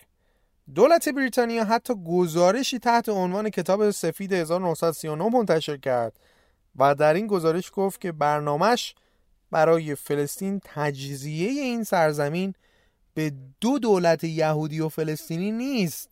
بلکه می‌خواد کشور مستقل فلسطین با دو ملیت تشکیل بشه. در قسمت دوم این کتاب بریتانیا برای اولین بار اعتراف کرد که مسئله مهاجرت و ترس از غلبه جمعیت یهود بر اعراب عامل آشوب های سه سال گذشته بوده و مقرر کرد که مهاجرت فقط تا جایی می‌تونه ادامه پیدا کنه که جمعیت یهودیان فلسطین به یک سوم کل جمعیت فلسطین برسه. در حالی که قبلا قرار بود جمعیت یهودیا به چهل درصد برسه. این تصمیمات بریتانیا باعث عصبانیت یهودیا شد چون اونا از سمت هیتلر هم تحت فشار بودن و می‌خواستن یهودیای آواره اروپا رو بیارن فلسطین. اما انگلیس سهمیهشون رو محدود کرده بود. هیتلر یهودیا رو به خاطر چرخششون در جنگ جهانی اول خائن می‌دونست و معتقد بود راه توسعه آلمان و پیروزی ملتش از نابودی یهودیا میگذره. از طرفی به خاطر نفوذ بالای یهودیا در اقتصاد اونا رو عامل عقب افتادگی آلمان و رکود در این کشور معرفی می‌کرد. از دید هیتلر یهودیا عامل نابودی فرهنگ و هنر آلمانی هم بودن. یهودیا در این دوران سعی کردند آلمان و اروپای جنگ زده رو از ترس هیتلر ترک کنند. اما هیچ کشوری حتی آمریکا حاضر به پذیرش اونا نبود و کشتی های مهاجرای یهودی بلا تکلیف روی آبهای اقیانوس اطلس مونده بود. آمریکا حتی قانونی رو تصویب کرده بود که از ورود بخش اعظمی از یهودیا جلوگیری می‌کرد. هرچی جلوتر می‌رفتیم این روحیه در آلمان شدیدتر می‌شد. در آلمان و کشورهای تصرف شده مثل لهستان اردوگاههایی معروف به اردوگاه کار اجباری برای شکنجه یهودیا را افتادند با شروع جنگ جهانی دوم این فشارها بیشتر شد یهودیا ادعا می‌کنند که بیشتر یهودیا در آلمان و متصرفات نازیا به این اردوگاه ها برده می شدن. بعد از چندین سال حکومت نازی تصمیم گرفت کار یهودی رو یکسره کنه و یهودیان زندانی در این اردوگاه ها به اعدام با گلوله یا اتاق گاز محکوم می شدن. گفته میشه در جریان این نسل کشی 6 میلیون یهودی به قتل رسیدن. این نسل کشی همونیه که به هولوکاست معروف شد. البته بعضی ها هستن که این مسئله رو رد می‌کنن و کلا راست و دروغ هولوکاست خیلی ماجرای جنجالیه. این وضعیت یهودیا و محدودیتی که انگلیس اعمال کرده بود باعث شد که یهودیا تصمیم بگیرن با انگلیسیا مبارزه کنن و مسئله از قبل پیچیده تر شد یهودیا به خاطر محدود کردن مهاجرت یهودیا به فلسطین علیه بریتانیا اعلام جنگ کردند. هاگانا با اعلام قیام مسلحانه علیه بریتانیا چندین عملیات پراکنده انجام داد با این وجود بخشی از یهودی این اقدامات رو کافی نمی‌دونستند و معتقد بودند بریتانیا باید به عنوان یک اشغالگر شناسایی و به شدت با اونها برخورد بشه. به خاطر حملات گروه های شبه نظامیان یهودی به مقامات نیروهای نظامی و تأسیسات راهبردی انگلیس شرایط فلسطین به سرعت در حال بدتر شدن بود. این کارا به روحیه و وجهه انگلیس صدمات شدیدی رو وارد می‌کرد و باعث شد مخالفت مردم انگلیس با سرپرستی انگلیس بر فلسطین بیشتر بشه. افکار عمومی در انگلیس خواستار بازگشت نیروها به خونه بودند دلیل دیگه انگلیس برای ترک فلسطین هزینه نگهداری ارتش بریتانیا در این منطقه بود.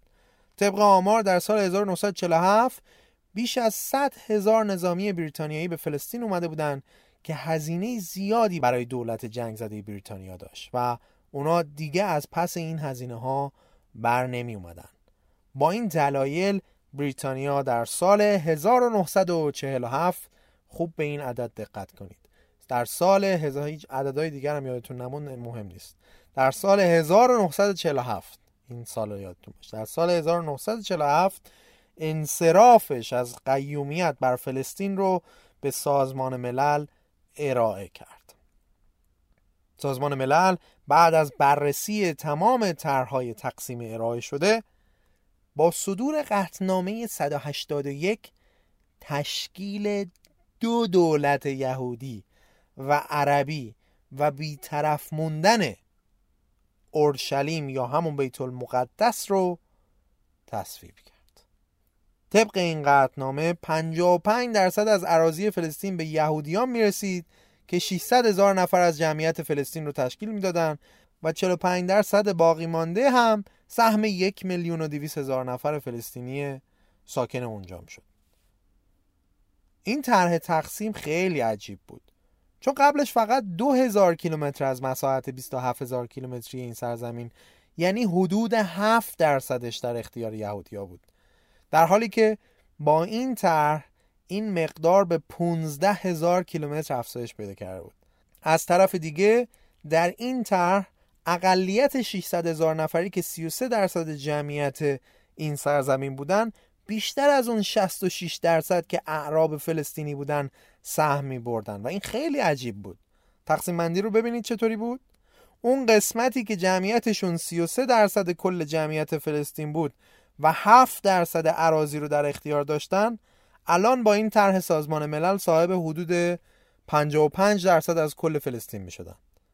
تازه سر خود اون 33 درصد و 7 درصد هم بحثه اما هر چی که بود این تقسیم سنگ بنای تمام اتفاقات بعدی رو گذاشت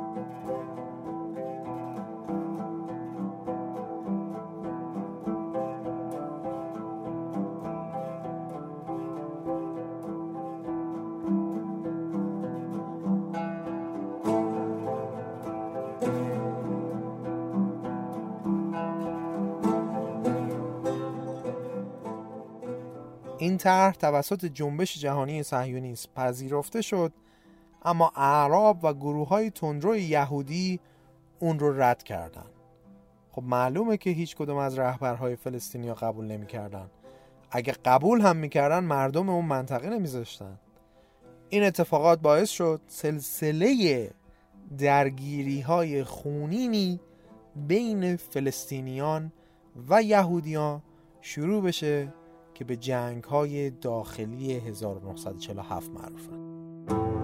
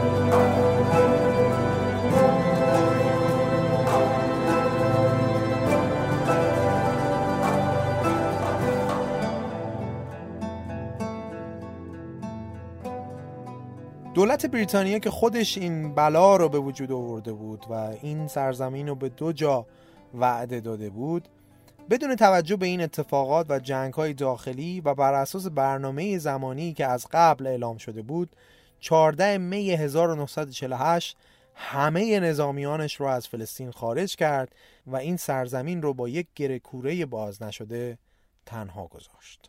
همزمان با این خروج تاریخی که به تقویم ما میشه 24 اردیبهشت 1327 250 نفر از اعضای گروه ها و احزاب یهودی جلسه ای رو در موزه وقت تلاویو تشکیل دادن که خروجی این جلسه تأسیس اسرائیل بود. این افراد با صدور بیانیه‌ای با تاکید بر قطعنامه 181 مجمع عمومی سازمان ملل از حقشون برای تشکیل کشور دفاع و موجودیت اسرائیل رو اعلام کردند. به این ترتیب در عراضی اعلام شده از سوی سازمان ملل کشور جدیدی به اسم اسرائیل اعلام موجودیت کرد. یه روز بعد از اعلام این تصمیم کشورهای عربی شامل سوریه، اردن، مصر، عراق، یمن، عربستان و لبنان علیه دولت تازه تأسیس اسرائیل اعلام جنگ کردند و از تمام جهات به این سرزمین حمله ور شدند.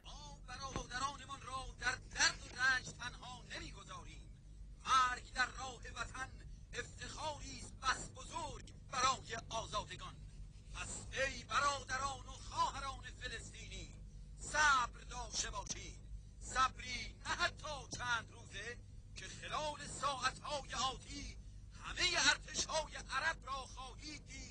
که برای رهایی شما و آزادی آنچه صهیونیست ها با دسیسه همپیمانان انگلیسی خود از شما قصد کرده اند به دشمن حمله ور می شوند و فلسطین این وطن سرفرازی و سربلندی به صاحبان اصلی آن باز خواهد گشت. اینجا مصر است رادیوی قاهره. اسرائیل در اون زمان ارتشی نداشت. و فقط گروه های شبه نظامی یهودی مثل هاگانا اسلحه به دست بودن با این وجود ارتش های عربی نتونستن به موفقیتی برسن و اکثر اونها در مرزهای دولت تازه تأسیس اسرائیل زمینگیر شدند. اما ارتش اردن موفق شد با تصرف بخش غربی رود اردن به اورشلیم برسه و حتی بخشهایی از اون رو تصرف کنه مصری ها هم تونستن منطقه غزه رو از صهیونستا بگیرن. این جنگ چندین بار با آتش های مکرر سازمان ملل متوقف شد و در نهایت در سال 1949 با تعیین مرزهای اولیه اسرائیل موسوم به مرز سبز به پایان رسید و عملا اعراب از یهودیا شکست خوردن. اسرائیلیا به این جنگ میگن جنگ استقلال. تنها چاره که برای فلسطینیا باقی مونده اینه که از خارج کمک برسه. رادیوهای عربی میگن ارتشای عرب در مقابل کاری که یهود در فلسطین می‌کنه ساکت نمیشه. و اگه ارتشای عرب موفق نشن؟ چرا موفق نشن؟ فراموش کردی که دولت های بزرگ و عرب نیستن؟ بعد از این جنگ اسرائیل موفق شد 26 درصد بیشتر از اون چیزی که سازمان ملل در قطعنامه 181 برای یهودیا در نظر گرفته بود رو تصرف کنه. و بقیه این سرزمین هم که قرار بود فلسطین باشه بین اردن و مصر تقسیم شد. به این ترتیب بخشای کوچیکی از کرانه باختری به علاوه بخش تاریخی شهر بیت المقدس که طی جنگ 1948 در دست اردن باقی مانده بود تحت کنترل این کشور درآمد و نوار غزه به مصریا سپرده شد. از این تاریخ به بعد مرزهایی که در قطعنامه 181 تعیین شده بودند فراموش شدند و سازمان ملل به صورت ضمنی مرزهای سال 1949 رو به رسمیت شناخت. اگر رود اردن رو به عنوان مرز سرزمین های فلسطین و اسرائیل در نظر بگیریم بخش غربی این رود یعنی کرانه باختری رود اردن که تا اورشلیم ادامه داره به عنوان بخش اعظمی از خاک فلسطین امروزی شناخته میشه. و یه تیکه دیگه از فلسطین یعنی نوار غزه در سواحل دریای مدیترانه است و با مصر هم مرزه و با کرانه باختری چند صد کیلومتری فاصله داره. در واقع اسرائیل بین این دو بخش فاصله انداخته. پیشنهاد می‌کنم که حتما نقشه اسرائیل فلسطین رو ببینید چون نحوه تقسیم این عراضی به صورت متداول نبود. و جالبه ببینید که چجوری تقسیم بندی شده. غزه یه طرفه کرانه باختری یه طرف دیگه است. پس خیلی خلاصه چی گفتیم؟ یه مرور بکنیم با هم. بریتانیا قبلا که گفته بودیم یه جاره به دو نفر به دو ملت وعده داده بوده. خودش می‌زنه زیرش. اونجا رو به قیومیت خودش می‌گیره. براش سر میشه. قیومیت رو رها می‌کنه. سازمان ملل برای منطقه تصمیم گیری می‌کنه و 55 درصد عراضی رو به دولت یهودی میده و 45 درصد هم به عرب فلسطین.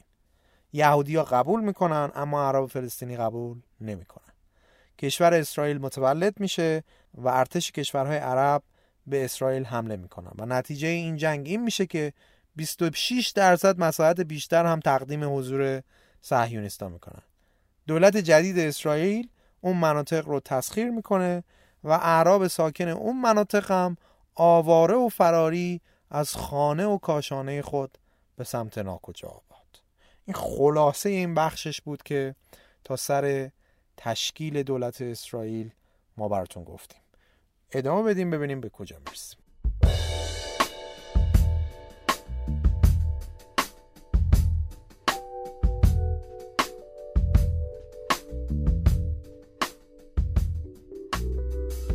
اسپانسر این قسمت از دایجست پونیشاست.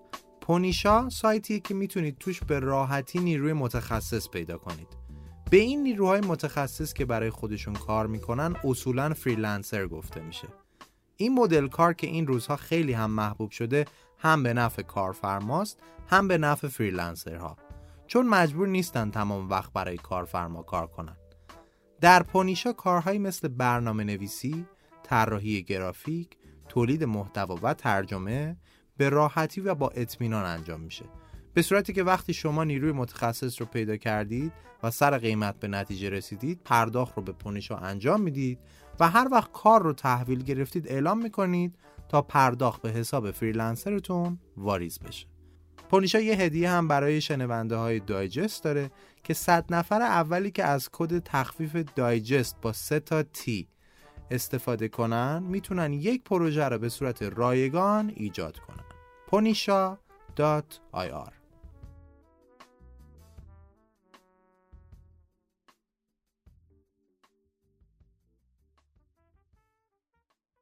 عرب بعد از این شکست سه بار دیگه به مساف اسرائیلیا رفتن. اولین جنگ مجدد بین اعراب و اسرائیل در سال 1956 بود. که مصر تصمیم گرفت کانال سوئز رو ملی کنه و به روی اسرائیل ببنده این مسئله با واکنش اسرائیل، انگلیس و فرانسه مواجه شد و اونا به مصر حمله کردند. اما با دستور سازمان ملل و آمریکا مجبور به آتش بس شدن و ملی شدن کانال سوئز توسط مصر رو هم پذیرفتن. این پیروزی در ملی کردن کانال سوئز باعث تقویت روحیه اعراب شد و به فکر حمله مجدد به اسرائیل افتادن تا بتونن فلسطین رو از دستشون آزاد کنن. در سال 1967 ارتش های مصر، اردن، سوریه، عراق و لبنان آماده یه حمله همه جانبه شدن تا کار اسرائیل رو سری کنن. تحرکات اعراب در مرزهاشون با اسرائیل باعث شد عملیاتشون لو بره و چند روز قبل از حمله اعراب اسرائیل پیش دستی کرد و به این کشورها حمله کرد 5 ژوئن 1967 هواپیماهای ارتش اسرائیل تمام فرودگاه مصر رو بمبارون کردند و 307 فروند از هواپیماهای مصر رو نابود کردند. این اقدام ضربه بزرگی به عراق بود.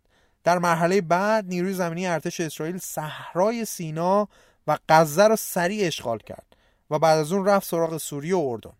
ارتش اسرائیل کرانه باختری رو از دست اردن خارج کرد و بلندی های جولان در مرز سوریه و لبنان رو هم گرفت. اعراب بعد از شش روز جنگ و از دست دادن زمین های بسیار زیاد پیشنهاد آتش بس سازمان ملل رو پذیرفتن. سازمان ملل بعد از اعلام این آتش بس قطنامه ای صادر کرد و خواست که اسرائیل مناطق اشغال شده در این جنگ رو تخلیه کنه. مصر و اردن بلافاصله این قطنامه رو پذیرفتن اما سوریه قبول نکرد. اسرائیل هم گفت به شرطی قطنامه رو میپذیره و مناطق اشغالی رو تخلیه می‌کنه که کشورش توسط اعراب به رسمیت شناخته بشه. اونا هم که قبول نمی‌کردن. این شکست آبروریزی بزرگی بود. به همین دلیل اعراب برای پس گرفتن خاک از دست رفتهشون باز هم در سال 1973 دست به کار شدن که این نبرد به نبرد یوم الکپور معروف شد که با شکست مجدد اعراب همراه شد. و اونا پذیرفتن که آقا ما در میدان نبرد حریف اسرائیل گویا نمیشیم. و افسانه شکست ناپذیری اسرائیل سر زبون افتاد. از اینجا به بعد بیشتر کشورهای عربی راه دیپلماتیک و مذاکره رو جایگزین جنگ با اسرائیل کردن. اما حالا بریم ببینیم که روابط ایران با اسرائیل در اون زمان چطوری بود. البته بجز عرب که از در دشمنی با اسرائیل وارد شده بودند دو کشور غیر عرب دیگه در منطقه حضور داشتند که راه متفاوت تری رو با اسرائیل در پیش گرفتن. اولین کشور غیر عرب ترکیه بود که خیلی زود این دولت رو به عنوان یک کشور به رسمیت شناخت و با اونا وارد روابط دیپلماتیک شد و دومین کشور هم ایران بود. در سالهای 1947 و 1948 که مسئله تقسیم فلسطین و تشکیل دو دولت یهودی و عربی در فلسطین توسط سازمان ملل مطرح شد ایران یکی از مخالفای این طرح بود و به تشکیل یک دولت واحد اصرار داشت. اما در نهایت این تلاش ها با صدور قدنامه 181 به جایی نرسید و از سازمان ملل تشکیل دو دولت را تصویب کرد. در سال 1948 که اسرائیل اعلام موجودیت کرد ایران این کشور رو به رسمیت نشناخت. اما این وضعیت یک سال و نیم بیشتر دوام نیاورد. بروز جنگ های اعراب و اسرائیل در سال 1948 باعث شد زندگی تعدادی از اتباع ایرانی که ساکن این سرزمین بودند در معرض خطر قرار بگیره و تعداد زیادی از اونها آواره بشن. همین باعث شد که دولت وقت ایران برای حل مشکل اتباع ایرانی با اسرائیلیا ارتباط برقرار کنه و کلید روابط دیپلماتیک ایران و اسرائیل رو بزنن. در سال 1949 دولت ساعد مراقعی تصمیم گرفت که کشور اسرائیل رو به صورت دیفکتو یا نیمه رسمی به رسمیت بشناسه. این تصمیم بدون نظر مجلس گرفته شده بود که با اعتراضات زیادی هم همراه شد. اما مراقعی در دفاع از این اقدامش مدعی شد که اولا برای رسیدگی به وضع اتباع نیاز داشته که کنسولگری تأسیس کنه و برای این کار باید اسرائیل رو به رسمیت میشناخت. و ثانیا مطلع شده بود اعراب و اسرائیلیا در حال امضای پیمان صلح هستند و درست نیست که ما خودمون رو به خاطر اونا به خطر بندازیم. به این ترتیب ایران بعد از ترکیه دومین کشور مسلمان و خاورمیانه بود که موجودیت اسرائیل را قبول کرد و البته تا سالها بعد پیمان صلحی هم بین اعراب و اسرائیل امضا نشد. روابط اسرائیل و ایران در این دوران سه سال بیشتر دوام نیاورد و با روی کار اومدن دولت دکتر مصدق ایران به رسمیت شناختن اسرائیل رو پس گرفت. و تمام روابط دیپلماتیک خودش رو هم قطع کرد. این روابط بعد از کودتای 28 مرداد دوباره احیا شد اما این بار به شکل نیمه رسمی و در قالب همکاری های اقتصادی. چون هم جامعه ایران و هم کشورهای همسایه ایران نسبت به این رابطه حساس شده بودند و برقراری روابط رسمی دیپلماتیک سخت بود و بقیه کشورهای منطقه رو یه جورایی با ایران دشمن می‌کرد. این روابط چند دلیل عمده داشت. اول از همه با ظهور جمال عبدالناصر در مصر جریانات ناسیونالیستی عربی رشد کردند و همین باعث شد که دو دولت غیر عرب این منطقه یعنی ایران و اسرائیل بیشتر از قبل به هم نزدیک بشن. دوما یهودیا به خاطر کمک هخامنشیا به اونها خودشون رو مدیون ایرانیا می‌دونستن. و به سمت ایران گرایش زیادی داشتن روابط اقتصادی ایران و اسرائیل هم از مسئله نفت شروع شد. اسرائیل به نفت نیاز داشت اما کشورهای منطقه به جز ایران حاضر نبودن به اونا نفت بفروشن. از طرف دیگه ایران هم برای شروع کردن جریان نوسازی به صنعت و عمران نیاز داشت و به همین دلیل دست کمک به سمت اسرائیل دراز کرد و خیلی زود تعداد زیادی از مهندسای اسرائیلی برای انجام پروژه های عمرانی و صنعتی وارد ایران شدند. در همین سالها شاه ایران تصمیم گرفت که با اجرای یه طرحی با اجرای یه طرح اصلاحی موسوم به انقلاب سفید زمین های بزرگ کشاورزی رو بین دهقان ها و زاره تقسیم کنه اما یه نگرانی بزرگ وجود داشت. ممکن بود به خاطر خرد شدن زمین ها صرفه اقتصادی کشاورزی از بین بره. شاه برای انجام این پروژه از متخصصای اسرائیلی کمک گرفت.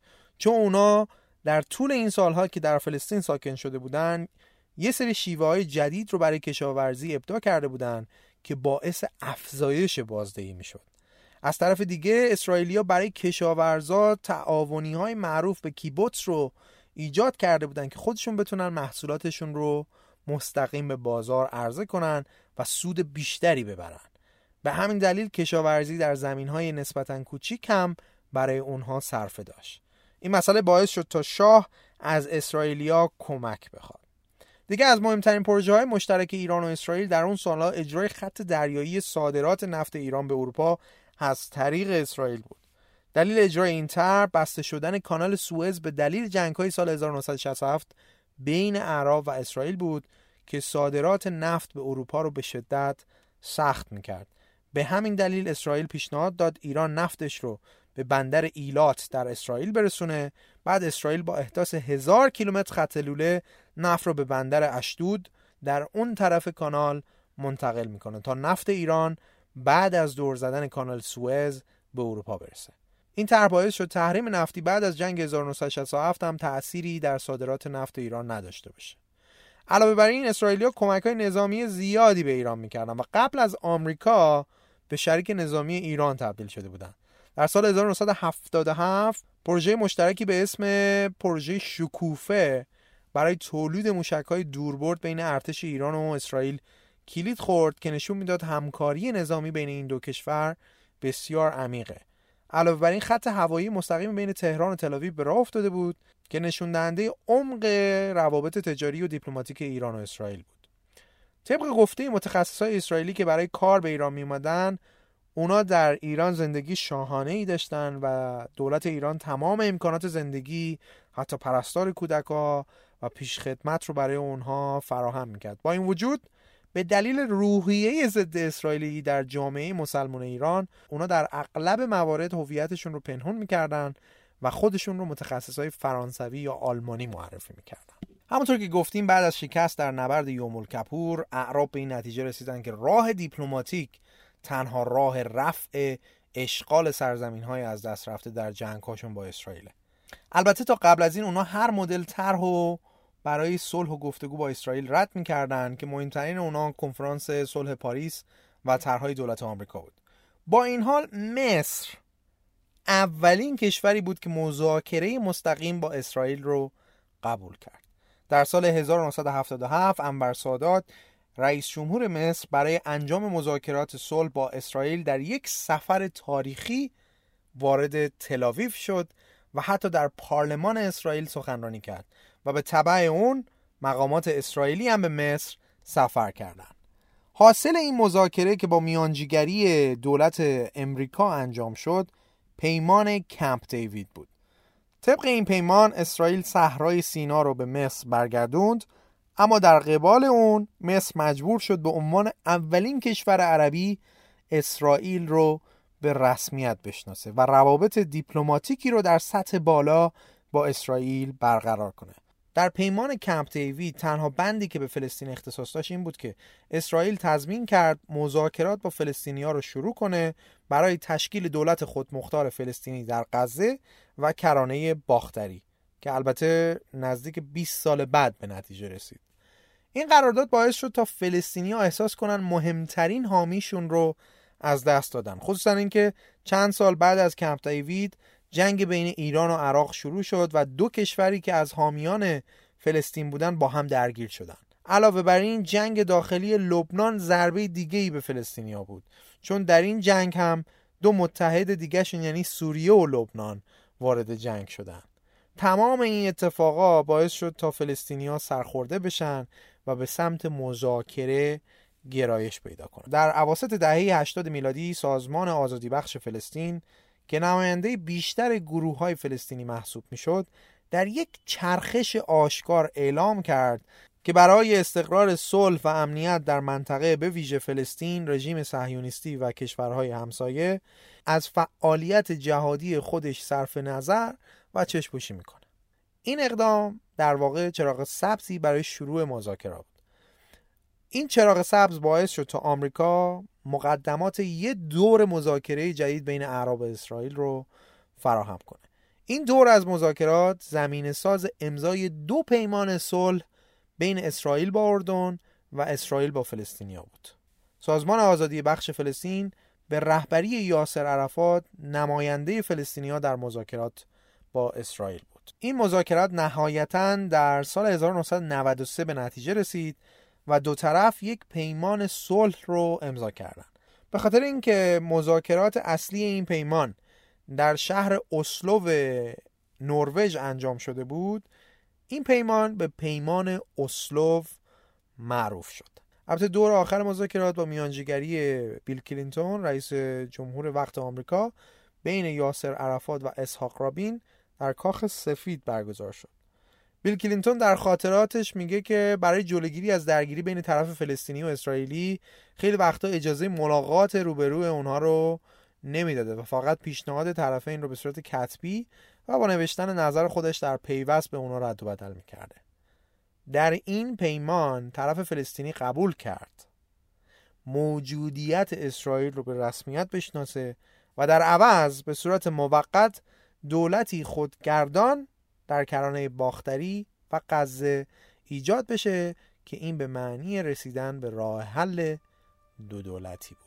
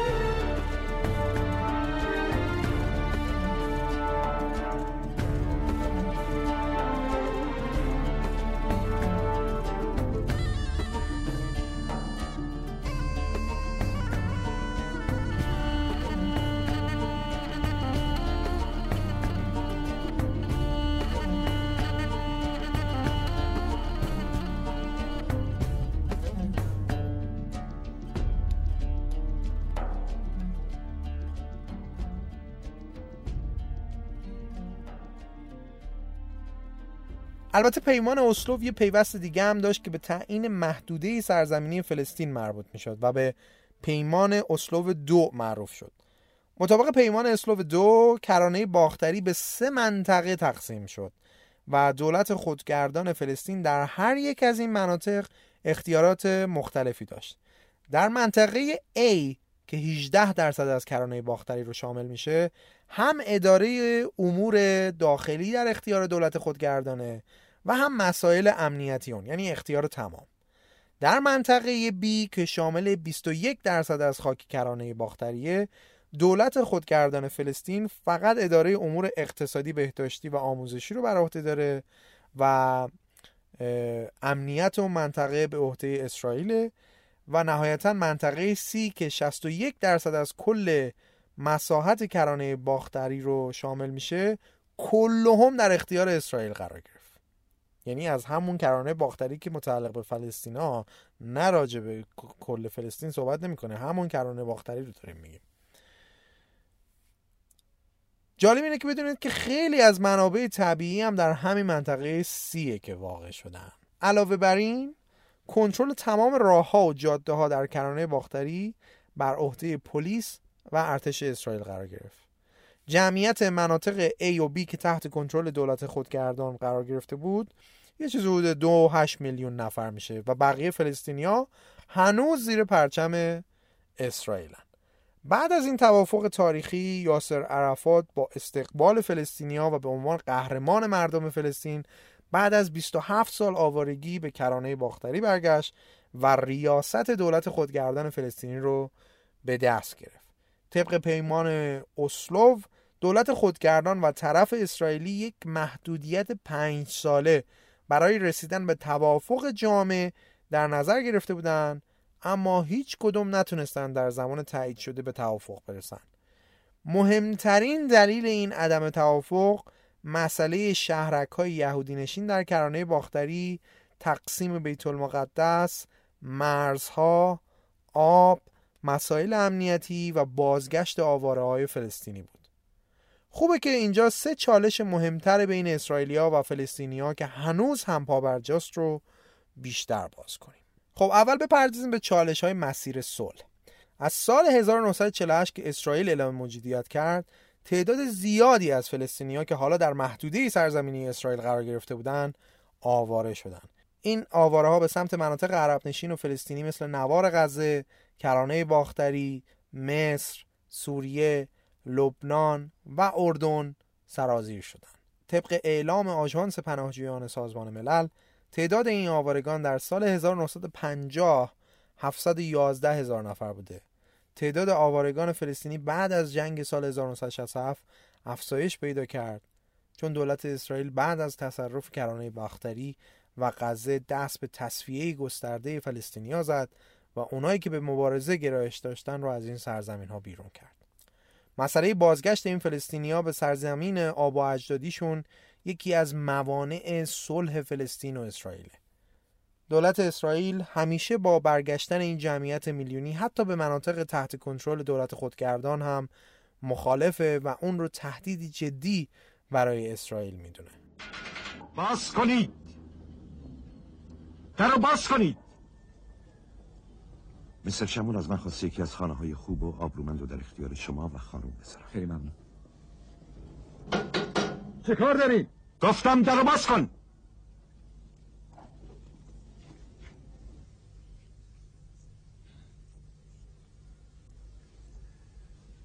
از ما چی می‌خوان؟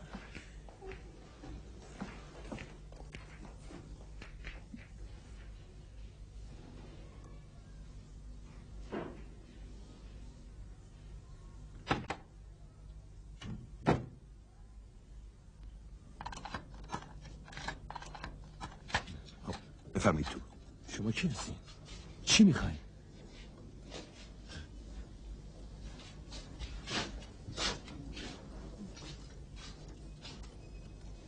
اسم تو چیه؟ امیل. مسیحی؟ فلسطینی. فلسطینی. این آقای یورام کوشین و ایشون هم همسرشون هنا از این به بعد در طبقه دوم زندگی می‌کنه. ولی صابخونه بر میگرده بر میگرده غلط می‌کنه. ولی ما مستجر اون هستیم. مرگ من؟ پس از این به بعد اجاره خونه رو به صندوق دایره املاک قایبان واریز کن. چون صاحب خانه آژانس یهوده. وقتی هم می‌بینی یه خانم به کمک احتیاج داره مثل عقب افتاده ها بر رو بر نگاه نکن. از طرف دیگه بعد از اینکه اسرائیل کرانه باختری و غزه رو در سال 1967 اشغال کرد دولت اسرائیل شروع کرد به ساختن شهرک های یهودی نشین در کرانه باختری، غزه، صحرای سینا و بلندی های جولان. تعداد این شهرک ها در کرانه باختری خیلی بیشتر از مناطق دیگه بود. با ساخت این شهرک ها که هنوز هم ادامه داره، حدود 300 هزار یهودی در کرانه باختری مستقر شدند. این ساخت و سازها در شرایطی بود که طبق قطعنامه 241 کرانه باختری و غزه خاک فلسطین و اسرائیل نه تنها حق شهرک سازی نداشته بلکه باید این منطقه رو خیلی زود تخلیه می‌کرد اما شهرک سازی ها رو ادامه داد همین شهرک ها یکی از مهمترین چالش های صلح فلسطین و اسرائیل بوده چون اسرائیل حاضر به تخلیه اونا نبوده و نیست البته دولت اسرائیل در سال 2005 و در زمان نخست وزیری شارون پذیرفت شهرک های یهودی نشین در غزه رو تخلیه کنند. حدود 16 هزار یهودی در منطقه خارج شدند تا غزه بعد از 38 سال اشغال آزاد بشه. اما شهرک های یهودی نشین در کرانه باختری برچیده نشدن. مسئله که هست اینه که دولت اسرائیل اتفاقا به شدت طرحهای حمایتی ایجاد می‌کنه که مردمانش بیان و در این شهرک ها زندگی کنن چون خب در حالت عادی که کسی دلش نمی‌خواد بیاد بره تو این دل فلسطینیا زندگی کنه و هر روز تن و بدنش بلرزه که نکنه الان بلایی سرمون بیاد در نتیجه برای حل این مشکلات دولت اسرائیل سوبسیدهای زیادی رو هزینه می‌کنه. مثلا قیمت مسکن در این شهرک ها ارزونتره به شدت امکانات رفاهی فراهم کرده و امنیت اونا رو تضمین می‌کنه. همونطور که گفتیم این شهرک ها در دل شهرهای فلسطینی ساخته شدن و از طریق جاده هایی به هم وصل هستن که مخصوص خودشونه و با اینکه نزدیک شهرهای فلسطینیه ولی از بین اونها رد نمیشه. به این تبلیغ که یکی از پروژه های مسکونی این شهرک هاست گوش کنید. تا ببینید پروژه های انبوه سازی چطوری در این مکان ها در جریانه If you've always felt a deep yearning for Jerusalem, now is a once in a lifetime opportunity not only to stand within its gates, but also to build the home of your dreams there. The tranquility of a picturesque setting and crisp mountain air, with all the benefits and amenities that Jerusalem has to offer. Ramat Givat Ze'ev is adjacent to the city of Givat Ze'ev and is connected to Jerusalem via two main highways. Clean roads, big houses, quality parks, good schools, close by shopping, a university. You ask people why they moved out here, and instead of the original mission to push forward the Israeli state, you hear things like a very good educational system. So there's a very nice um, country club. We wanted to be able to have a bigger place. It's a great place to raise kids. It's just a beautiful view and it's it's our beautiful land and I love looking at it all the time. We were looking for a Jerusalem suburb that we could afford that was a manageable commute. Close to Jerusalem, extremely close to Jerusalem. The quality of life is so much better. It has nothing to do with politics. Having a little bit more quiet. Most people here work in the city and you come back here at night, you come back here in the afternoon and it's just relaxing. مسئله تقسیم بیت المقدس هم یکی از مهمترین موانع رسیدن به توافق صلح بین فلسطین و اسرائیل بوده و هست. فلسطینیان معتقدن قسمت شرقی بیت المقدس جزء خاک فلسطینه و باید به عنوان پایتخت دولت فلسطینی انتخاب بشه. اما اسرائیل این مسئله رو نمیپذیره. در جریان مذاکرات سال 2000 بین یاسر عرفات و مقامات اسرائیلی که به میزبانی بیل کلینتون برگزار می‌شد یاسر عرفات به رئیس جمهور آمریکا گفته بود هنوز کسی در فلسطین زایده نشده که از حق حاکمیت فلسطین بر قدس بگذره. مسئله بعدی راه مقاومت در مقابل مذاکره است. به موازات باز شدن راه مذاکره بین طرفهای فلسطینی و اسرائیلی گروهی از فلسطینی ها از همان اول که زمزمه های مذاکره رو شنیده بودن با این استراتژی مخالف بودن و همچنین تأکید داشتن که باید با اسرائیل مبارزه کرد. این دسته از فلسطینیا که اغلب ساکن غزه بودند در سال 1987 دست به اعتراضات گسترده ای زدند که به انتفاضه اول معروف شد. بهانه شروع این تظاهرات زیر گرفتن چند فلسطینی توسط یک راننده اسرائیلی در حومه غزه بود.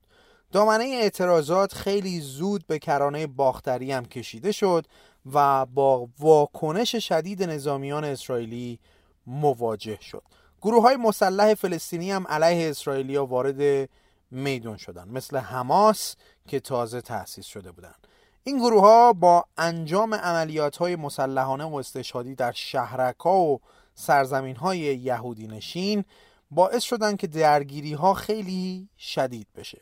این درگیری ها تا سال 1991 ادامه داشت اما به مرور از شدتش کم شد. با به نتیجه نرسیدن مذاکرات پنج ساله بین عرفات و اسرائیلیا که قرار بود پایانی بر پنجاه سال جنگ باشه فلسطینیا بیشتر از قبل سرخورده شده بودند.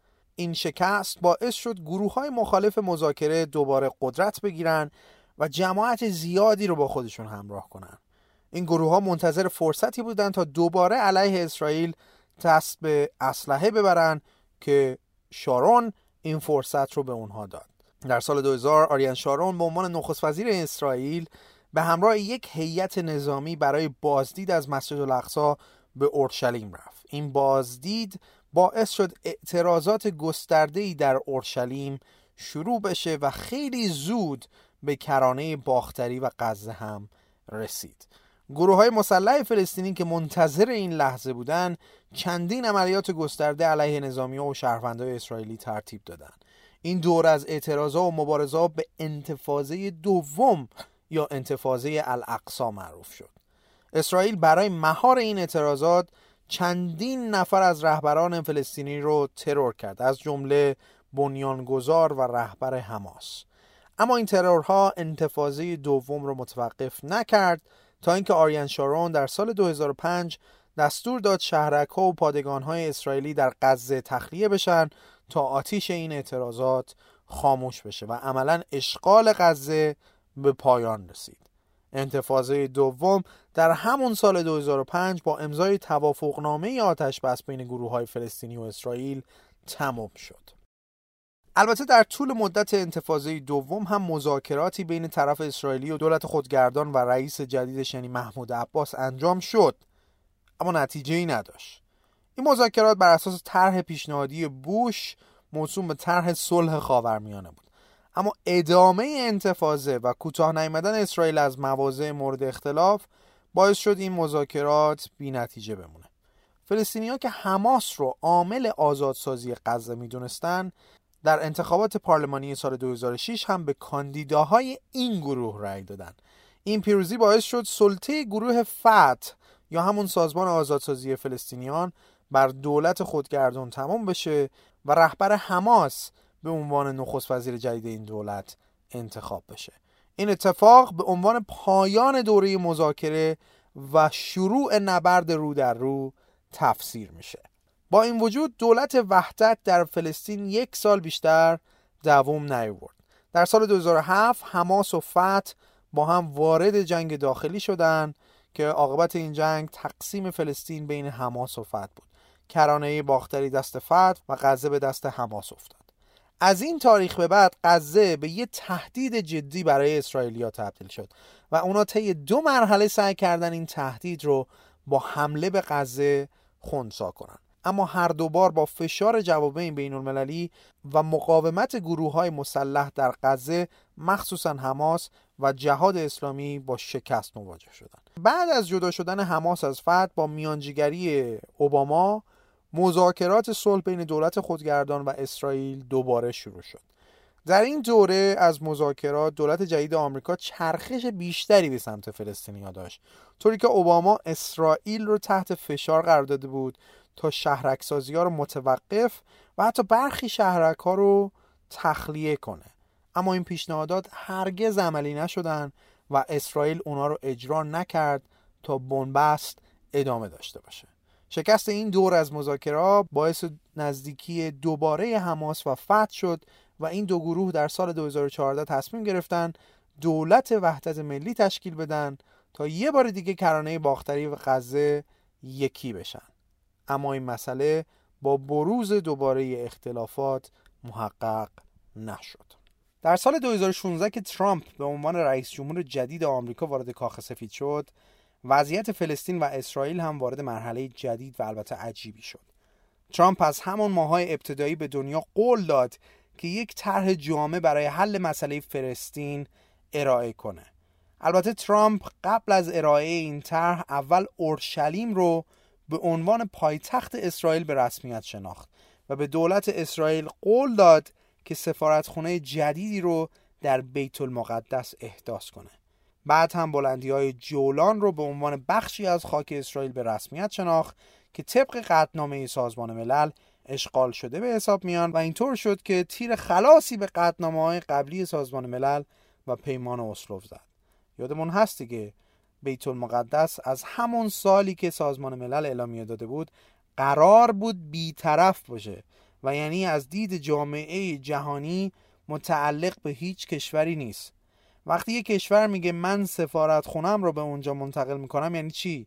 یعنی تمام قطنامه های سازمان ملل رو قبول ندارم و اینجا مال اسرائیله این یکی از همون کارهاییه که میگن باعث میشه همون کورسوی امید برای صلح هم دیگه از بین بره After more than two decades of waivers, we are no closer to a lasting peace agreement between Israel and the Palestinians. It would be folly to assume that repeating the exact same formula would now produce a different or better result. Therefore, I have determined that it is time to officially recognize Jerusalem as the capital of Israel. Israel is a sovereign nation with the right, like every other sovereign nation, to determine its own capital. It was 70 years ago that the United States, under President Truman, recognized the state of Israel. Ever since then, Israel has made its capital in the city of Jerusalem, the capital the Jewish people established in ancient times. The Israeli people have built a country where Jews, Muslims, and Christians and people of all faiths are free to live and worship according to their conscience and according to their beliefs. I am also directing the State Department to begin preparation to move the American Embassy from Tel Aviv to Jerusalem. بعدش آقای ترامپ اومد و از طرح ویژه خودش برای فلسطین در سال 2019 رونمایی کرد. در این طرح مناطق اشغال شده در کرانه باختری به عنوان خاک اسرائیل به رسمیت شناخته میشن و در عوض یه سری زمین در مرز مصر به فلسطینی آمیده. این بندستر در واقع نقض کامل قدنامه 241 و مرزهای 1967 که تاکید داشت کرانه باختری خاک فلسطینه. اما ترامپ با این کار به اولین مقام سیاسی در دنیا تبدیل شد که شهرک سازی اسرائیلیا در کرانه باختری و تصرف اونجا رو مشروع دونست. علاوه بر این بر اساس طرح ترامپ پایتخت فلسطین جدید به یک شهر کوچیک در نزدیکی قدس منتقل میشه و عملا حق فلسطینیان بر اورشلیم یا بیت المقدس نادیده گرفته میشه. تازه تو این طرح هیچ خبری از بازگشت آوارگان فلسطینی به کشورشون هم نیست و انگار این مسئله اصلا از دستوری کار خارج شده. کشور جدید فلسطین که ترامپ برای اونها در نظر گرفته از قطعات منفصلی تشکیل شده که توسط تونل ها و پل های متعدد به هم متصل میشن جزیره هایی از هم گسسته که پل تونل اونا رو به هم وصل می‌کنه و شبیه همه چیز هست به جز کشور The clashes in part of the West Bank today were predictable. Israeli soldiers and Palestinian youths trading tear gas and stones. But it was comparatively low key. After all, the Palestinians have got used to feeling let down by President Trump. They and their leaders knew they would hate his peace plan. The only surprise is that they regard it as even worse than they expected. That you have to have a certain degree either of ignorance or determination to violate international law, to violate all the imperatives of peace, to destroy the chances of peace and call it a peace plan. In every possible way, it takes every single component of a real peace and destroys it. تو این طرح به جز مرز کوچیک غزه با مصر سرزمین فلسطین هیچ مرز دیگه ای با همسایه های عرب خودش نداره و دور تا دورش رو خاک اسرائیل میگیره این طرح حداقل در ظاهر با مخالفت تمام گروه های فلسطینی از جمله فتح به عنوان رئیس تشکیلات خودگردان فلسطین و کشورهای عربی مواجه شد. تقریبا میشه گفت که بیشتر کشورهای دنیا مخالفت کردن با این طرح. همین الان دارید اخبارش رو می‌خونید دیگه و می‌بینید که یکی یکی صدای بقیه کشورها هم در اومده. از جمله خود انگلیس که از اول این بلا رو سر این منطقه آورد. چند روز پیش بود که بوریس جانسون به اسرائیل بابت اجرای این طرح و زمینه کردن کرانه باختری به اسرائیل هشدار داد. با تمام این تفاسیر در حال حاضر مسئله فلسطین و حل این بحران با چند چالش اساسی مواجهه. اولین چالش مسئله وحدت بین فلسطینی که از زمان انتفاضه اول تا الان از بین رفته و تا زمانی که این وحدت دوباره ایجاد نشه رسیدن به راه حل برای بحران فلسطین سخت به نظر می‌رسه. مسئله بعدی چالش های ششگانه ایه که بهشون اشاره کردیم. یعنی مسئله بیت المقدس شهرکسازی ها آواره های فلسطینی امنیت فلسطین مرزهای فلسطین و آب. هرچند سازمان ملل با صدور قدنامه های مختلف راه حل این چالش ها رو مشخص کرده اما بیتوجهی اسرائیل به قدنامه ها و حمایت مقامات آمریکا از اسرائیل مخصوصا ترامپ باعث شده که فعلا رسیدن به راه حلی مشخص برای این چالش ها و حل مسئله فلسطین در دسترس نباشه. این بود یه مختصر ماجرایی از پرمناقشه ترین منطقه جهان و آرزوی صلح و آرامش برای نسل انسان.